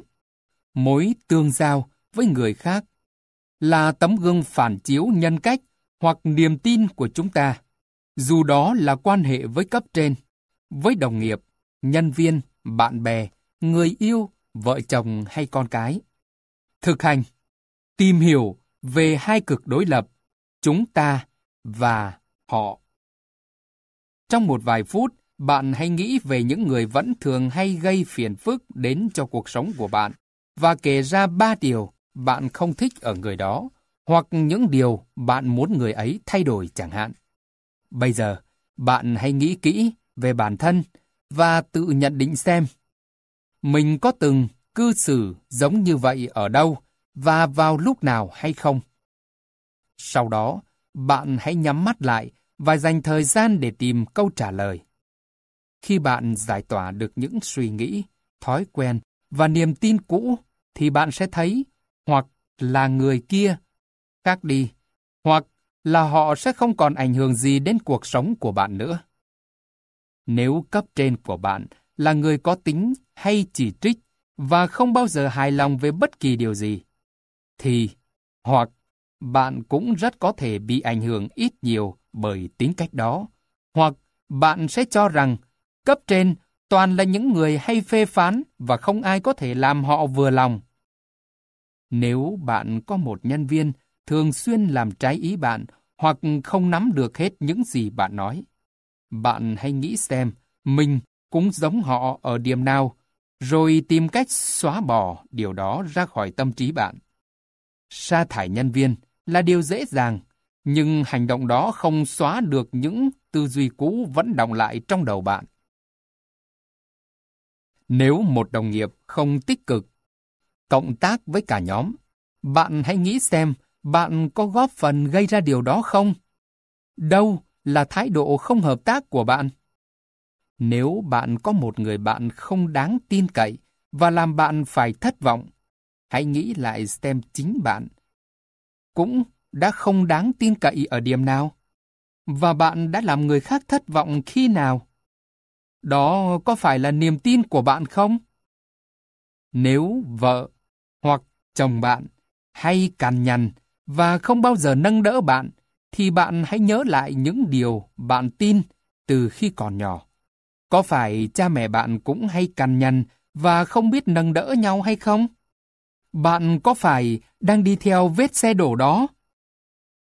Nếu con cái bạn có những thói quen làm bạn khó chịu, tôi chắc chắn rằng đó là những thói quen của bạn. Trẻ con thường học hỏi bằng cách bắt chước những điều người lớn làm.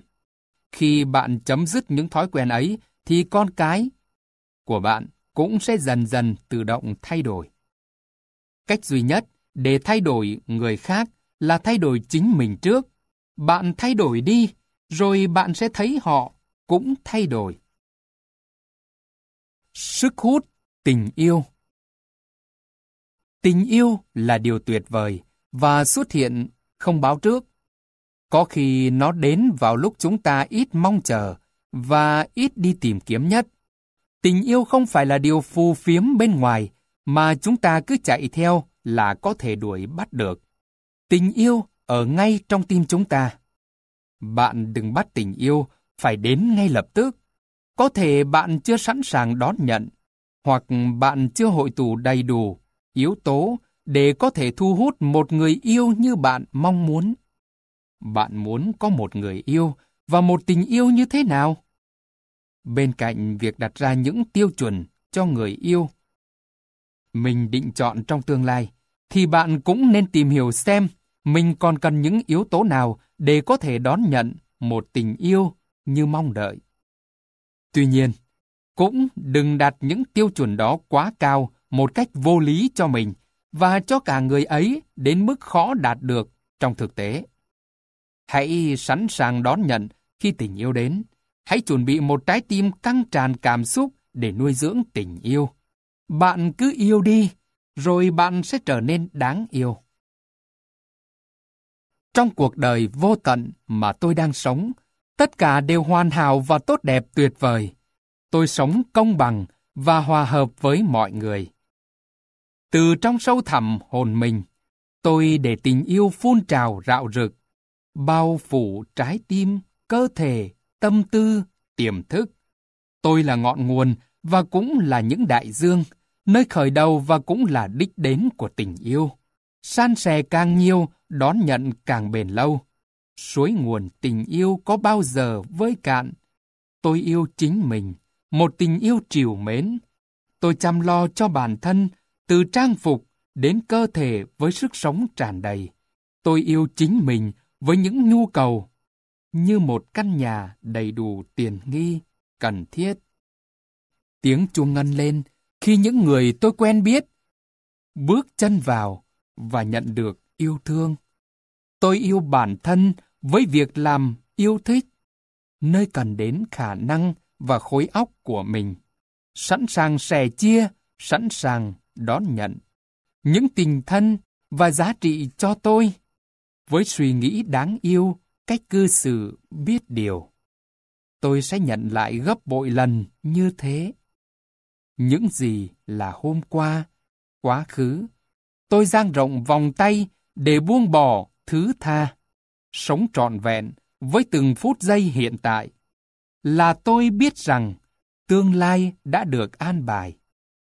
Tôi tự do và cảm nhận được niềm vui vì mình là đứa con của tạo hóa. Do vũ trụ sinh ra trong thế giới của tôi, mọi sự đều tốt đẹp. 11. Công việc Tôi hoàn toàn hài lòng về những việc mình làm. Bạn có muốn câu nói trên cũng là của bạn hay không? Có thể bạn đã tự giới hạn mình với những suy nghĩ như Tôi không thể chịu nổi công việc này, tôi ghét cấp trên, tôi không kiếm đủ tiền, tôi không được đánh giá cao trong công việc, tôi không thích hợp với cách làm việc theo nhóm, tôi không biết mình muốn gì nữa. Với những ý nghĩ vừa đề phòng, vừa tiêu cực như vậy, thì làm sao bạn có thể chạm đến hạnh phúc và những điều tốt đẹp được? Nếu bạn mong muốn đạt được điều mình khao khát bằng cách này thì bạn đã lầm rồi. Nếu bạn phải làm một công việc không yêu thích, nếu bạn cảm thấy không bằng lòng với vị trí hiện tại của mình, nếu bạn gặp rắc rối trong công việc, hay nếu bạn đang thất nghiệp, thì cách tốt nhất để giải quyết là hãy bắt đầu bằng việc yêu quý vị trí hiện giờ và hy vọng những điều tốt đẹp sẽ đến với bạn. Vì đây chỉ là một bước nhỏ trên đường đời mà bạn phải vượt qua mà thôi. Sau đó, bạn hãy suy tư một chút về công việc hiện tại hoặc công việc bạn vừa hoàn thành. Có cái nhìn thân thiện với những gì có liên quan như phòng ốc, đồ đạc, thiết bị, con người nơi làm việc. Sự thân thiện này tạo cho bạn cảm giác thoải mái, dễ chịu khi bắt tay vào công việc. Từ đó, hiệu quả công việc cũng tăng lên. Và cứ như vậy, không có lý do gì để bạn không được cân nhắc lên những vị trí mới quan trọng hơn. Một chàng trai nọ rất hồi hộp và lo lắng khi chuẩn bị bắt tay vào công việc mới. Tôi đã khích lệ anh ta. Sao cậu lại nghĩ mình sẽ không làm tốt công việc ấy? Chắc chắn cậu sẽ thành công. Hãy mở cửa trái tim mình ra và để cho tài năng cậu tự do bộc lộ. Hãy yêu quý và nghĩ về những điều tốt lành sẽ đến trong công việc, cùng tất cả mọi người mà cậu sẽ cùng làm việc và phục vụ, rồi thì mọi thứ sẽ suôn sẻ cả thôi.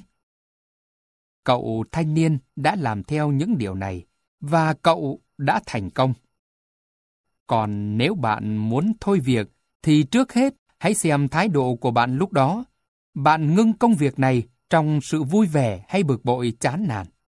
Và bạn có sẵn sàng trao lại công việc ấy cho một người khác mà bạn biết là họ sẽ hân hoan đón nhận hay không?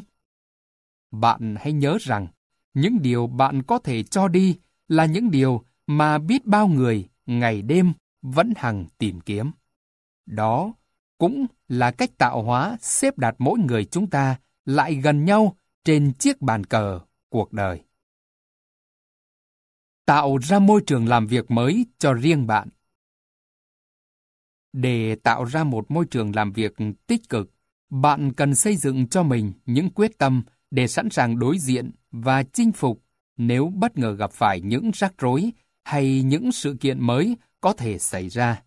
Chẳng hạn, bạn hãy tự nhủ.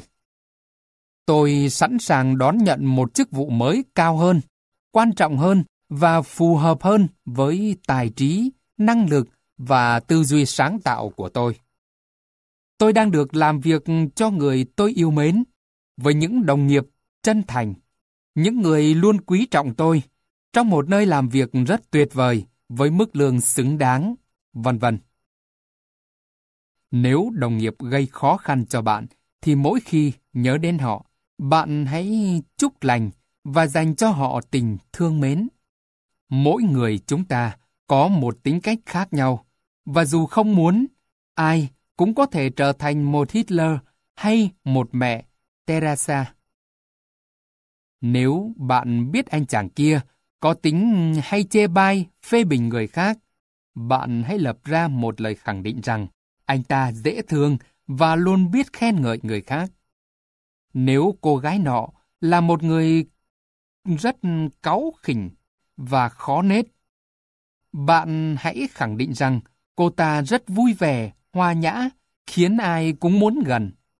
Nếu ông chủ của bạn nhẫn tâm, độc ác, bạn hãy kiên quyết nghĩ rằng ông ta rất từ tâm và độ lượng.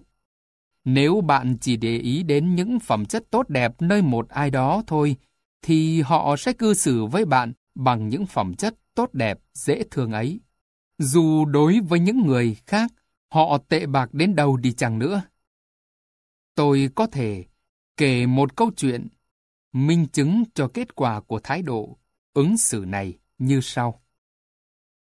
Một hôm, có một chàng thanh niên đến hỏi tôi cách xử sự ra sao khi hiện giờ anh đang chơi piano cho một câu lạc bộ của một người chủ vẫn được mọi người gọi sau lưng với cái tên thần chết, vì ông này nổi tiếng là vô tâm và keo kiệt.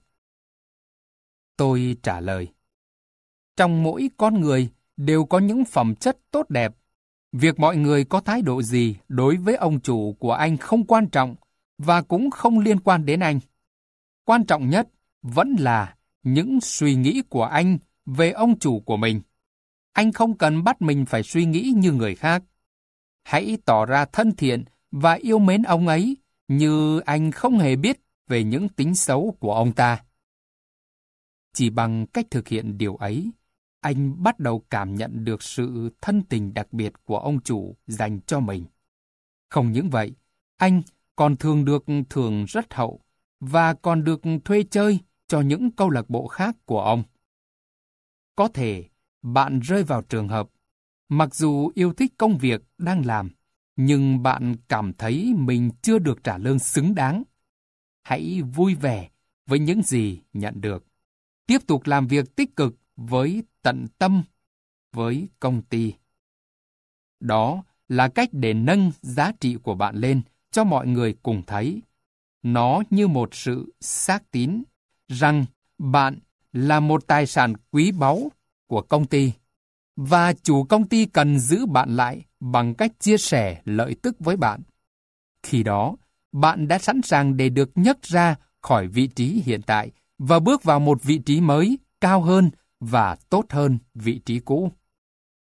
Ý thức của bạn đã đưa bạn đến vị trí hiện tại, và nó sẽ còn tiếp tục giữ bạn tại vị trí ấy hay sẽ nâng bạn lên một vị trí mới cao hơn là tùy thuộc vào chính bạn.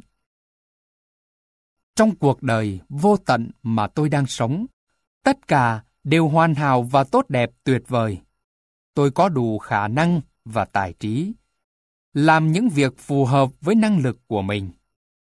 Tôi sẽ được nhiều người tìm kiếm và tôi tự do chọn lựa công việc mình làm.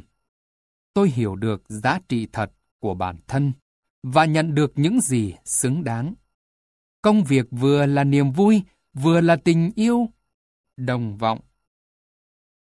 Trong thế giới của tôi, mọi sự đều tốt đẹp.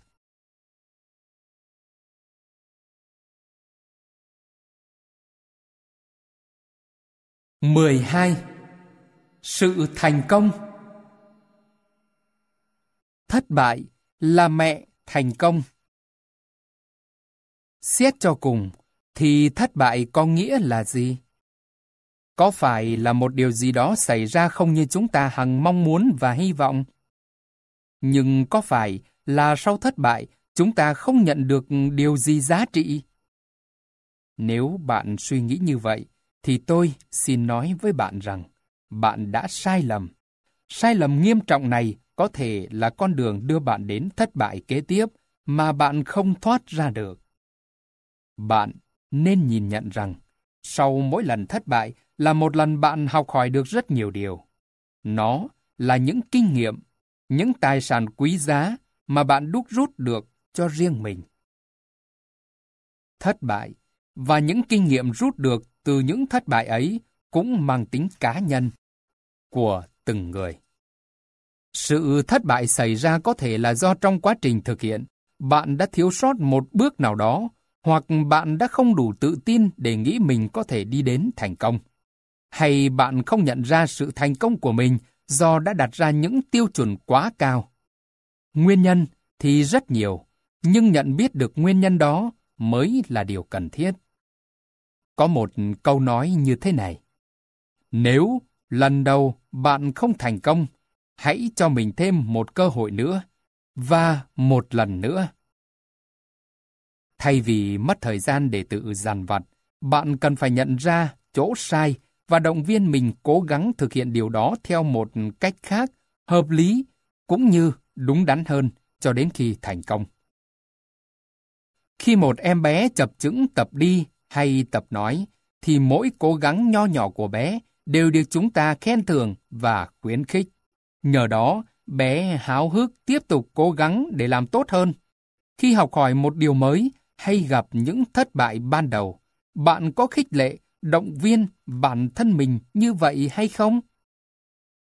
Nhiều diễn viên đòi hỏi bản thân mình phải diễn xuất thật xuất sắc ngay trong lần tập giật đầu tiên.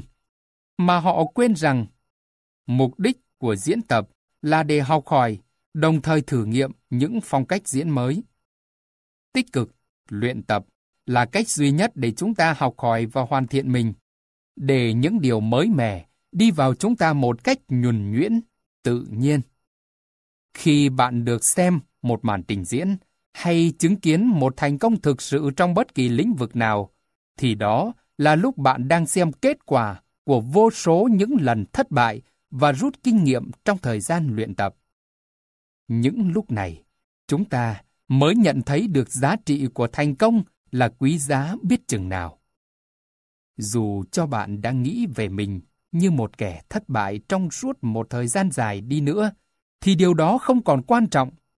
Vì ngay bây giờ, bạn có thể bắt đầu suy nghĩ và hành động để đi đến thành công. Sự thành công đến với chúng ta bằng rất nhiều cách thức khác nhau.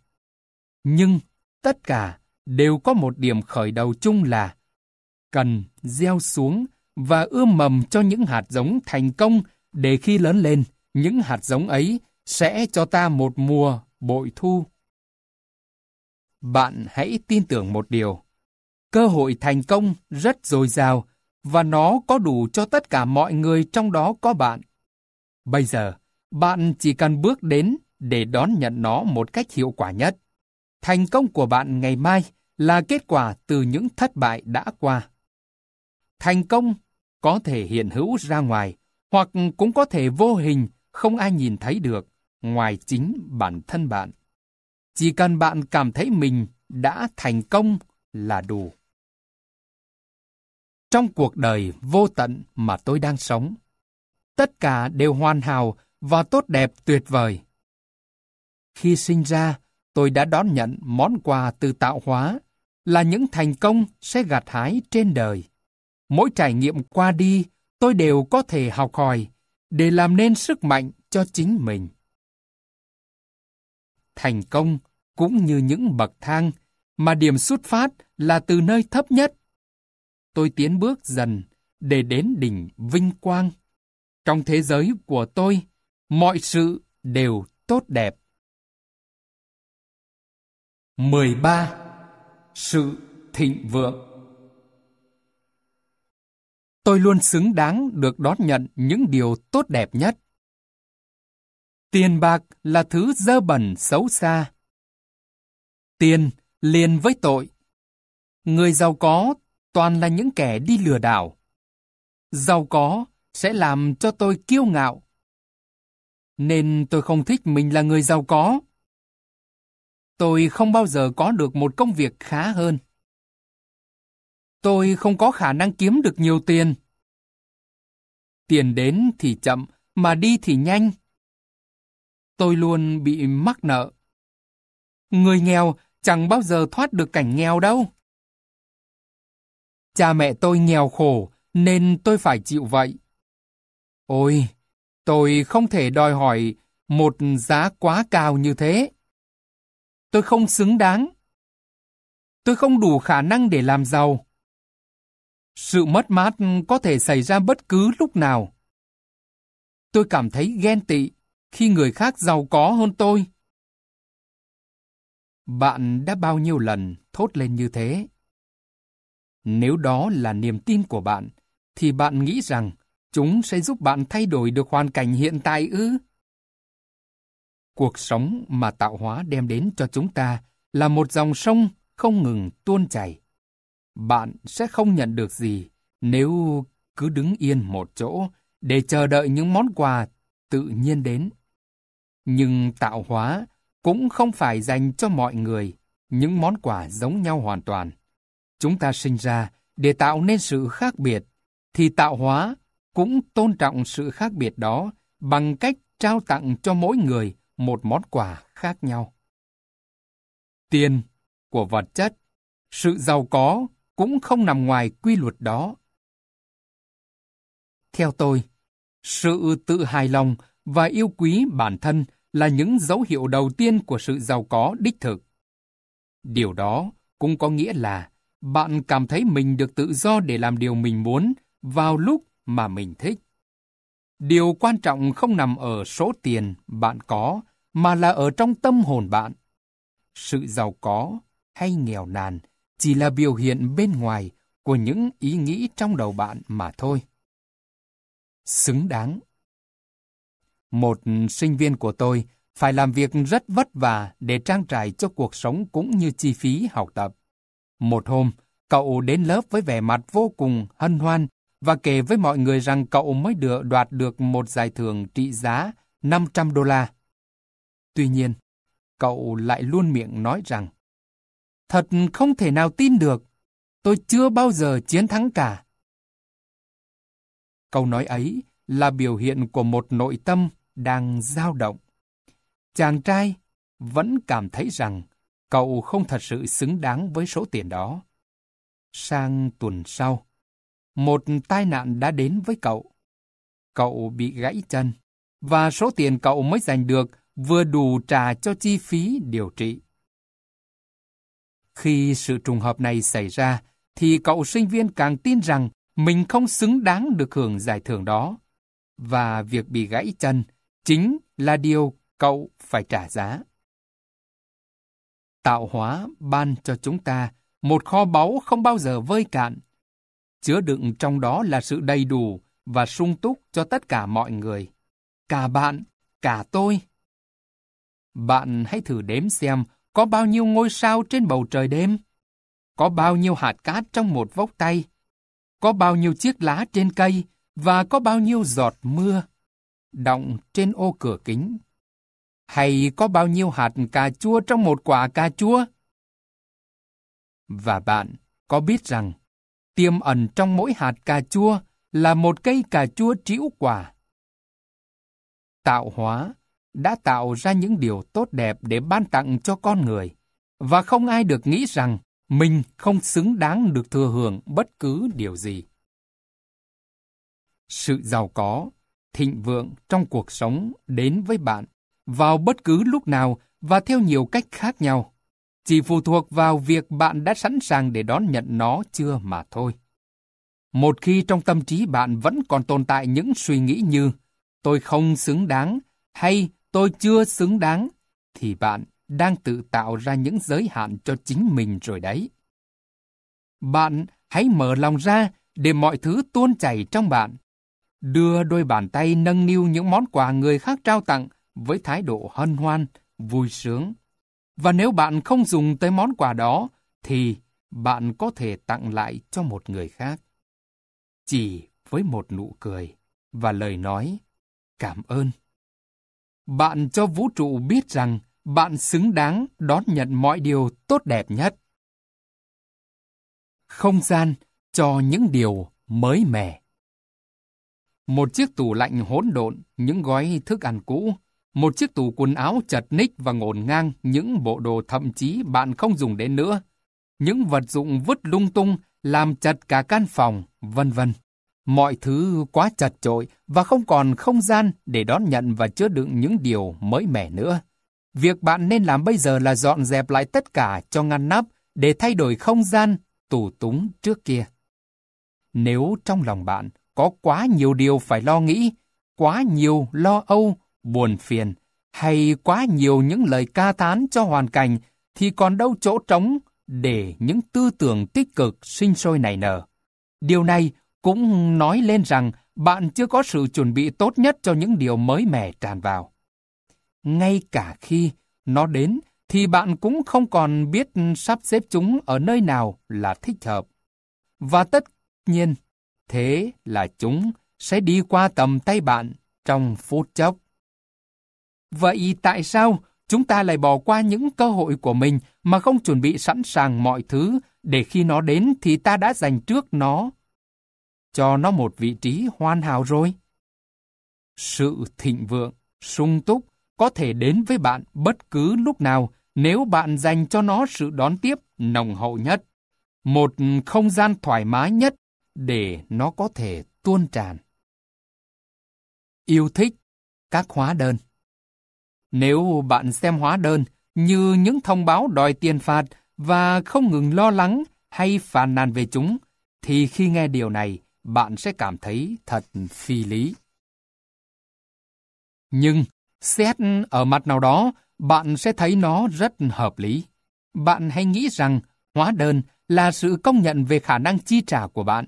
Và vì nhà cung cấp tin bạn nên họ đã cung cấp dịch vụ và sản phẩm cho bạn dùng trước, trả tiền sau. Bạn yêu những hóa đơn như bạn đang yêu và tin vào chính khả năng về tài chính của mình. Vạn vật đều nằm trong một quy luật chuyển hóa không ngừng. Nếu bạn cảm thấy khó chịu và xót xa mỗi khi phải trả tiền, thì tiền bạc cũng sẽ rất khó khăn để quay trở lại với bạn. Nhưng nếu bạn vui mừng đón nhận, thì thái độ đó là cách bạn mở rộng con kênh của sự dồi dào sung túc và để nó tự do tuôn vào cuộc sống của bạn. Tạo hóa có một nguồn cung cấp vô tận để chăm lo cho đời sống của tất cả chúng ta. Và chúng ta được sinh ra để đón nhận và lớn lên trong dòng chảy đó. Chúng ta chỉ nghèo túng khi từ chối, tin vào điều ấy và đi tìm kiếm một niềm tin ngược lại. Chia vui với người khác Bạn có thường tỏ ra ghen tức vì người khác giàu có, may mắn và thành công hơn mình không? Bạn có trở thành một người giám sát khó tính luôn xăm soi vào cách chi tiêu của người khác để đánh giá, nhận xét trong khi điều đó chẳng hề liên quan gì đến bạn cả. Những lúc ấy, bạn đang tự làm lãng phí cả thời gian cũng như tâm trí của mình vào chuyện không đâu. Bạn cần nhận ra rằng, mỗi người có một quy tắc và một xu hướng sống riêng. Bạn không nên kiểm soát và tỏ ra ghen tị với mọi người. Ngược lại, một lời chúc tốt lành với vận may của người khác là một lần bạn hy vọng vận may cũng sẽ mỉm cười với mình. Bạn hãy mở lòng ra, chia vui với niềm vui của người khác. Đồng thời, bạn cũng hãy sẻ chia những niềm vui của mình với những người có thể chưa gặp được may mắn như bạn. Càng hân hoan, sẻ chia, thì sự thịnh vượng càng có cơ hội chảy vào, tràn đầy trong cuộc sống của bạn. Bên cạnh đó, bạn cần biết chung vui với chính bản thân mình. Điều này thật đơn giản, nhưng chúng ta thường hay quên hoặc bỏ sót nó. Chung vui với bản thân bằng cách tự thưởng cho mình một cách xứng đáng khi đạt được thành công. Đừng biến mình thành kẻ buồn xìn ngay với bản thân mình. Có một quy luật về nhu cầu và sự đáp ứng. Trong đó, nhu cầu luôn xuất hiện trước. Nơi đâu có nhu cầu thì tiền bạc sẽ tìm đến nơi ấy để đáp ứng. Trí tưởng tượng, đại dương của sự dồi dào, phong phú. Một tâm hồn giàu có không những không lệ thuộc vào tiền bạc, mà trái lại, nó còn quyết định sự hương thịnh trong cuộc sống của chúng ta. Tôi thường tưởng tượng về hình ảnh mình đứng trên bờ biển, nhìn ra đại dương bao la và cảm nhận rằng đại dương ấy giống như sự giàu có mà tạo hóa dành cho tôi. Hãy xem trên tay bạn đang cầm vật gì. Một chiếc muỗng cà phê, một chiếc cốc giấy, một cái ly, một cây vại, một cây bình, một cây xô, một cây bồn hay một đường dây dẫn nối với đại dương. Bạn có thấy rằng, dù có bao nhiêu người với đủ loại đồ chứa đựng khác nhau, thì nguồn cung cấp của đại dương vẫn luôn dồi dào cho tất cả. Bạn không thể chiếm được phần của người khác, và cũng không ai có thể lấy đi phần của bạn được. Hơn nữa, không ai có thể làm khô cạn biển cả. Bây giờ, hãy nghĩ rằng tâm trí bạn là bình chứa và đại dương mênh mông là sự hương thịnh, lúc nào cũng sẵn sàng đáp ứng những nhu cầu của bạn.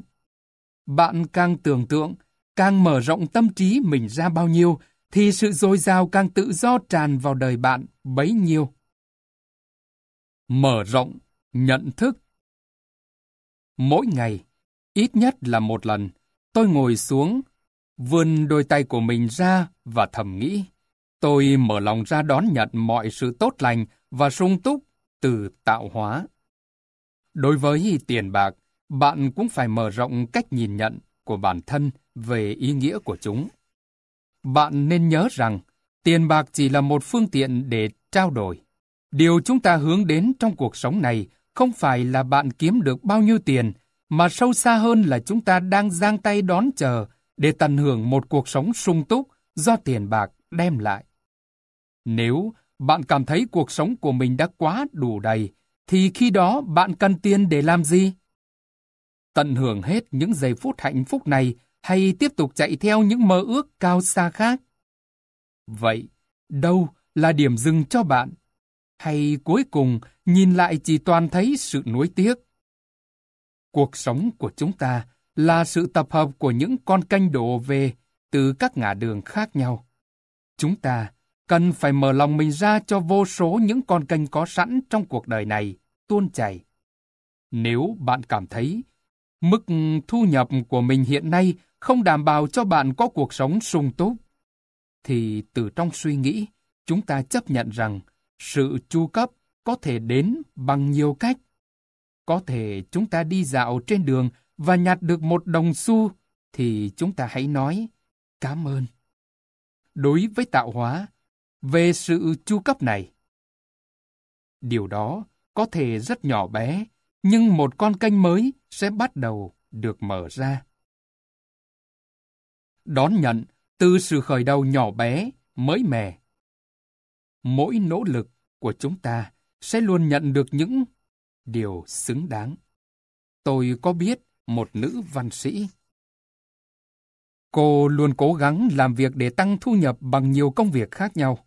Một hôm, khi cô bước vào một quán nhỏ quen thuộc, chọn một chỗ ngồi và lấy ra đọc lại những trang bản thảo cô đang viết giang dở, thì người chủ quán bước đến gần bên cô và hỏi, Có phải cô là nhà văn không? Tôi muốn nhờ cô viết mấy chữ. Rồi ông đem đến tấm bảng nho nhỏ và nhờ cô viết lên đó dòng chữ đặc biệt. Tiệc gà Tây, buổi trưa, giá 3,95 đô la. Sau đó, ông mời cô dùng bữa điểm tâm để trả công.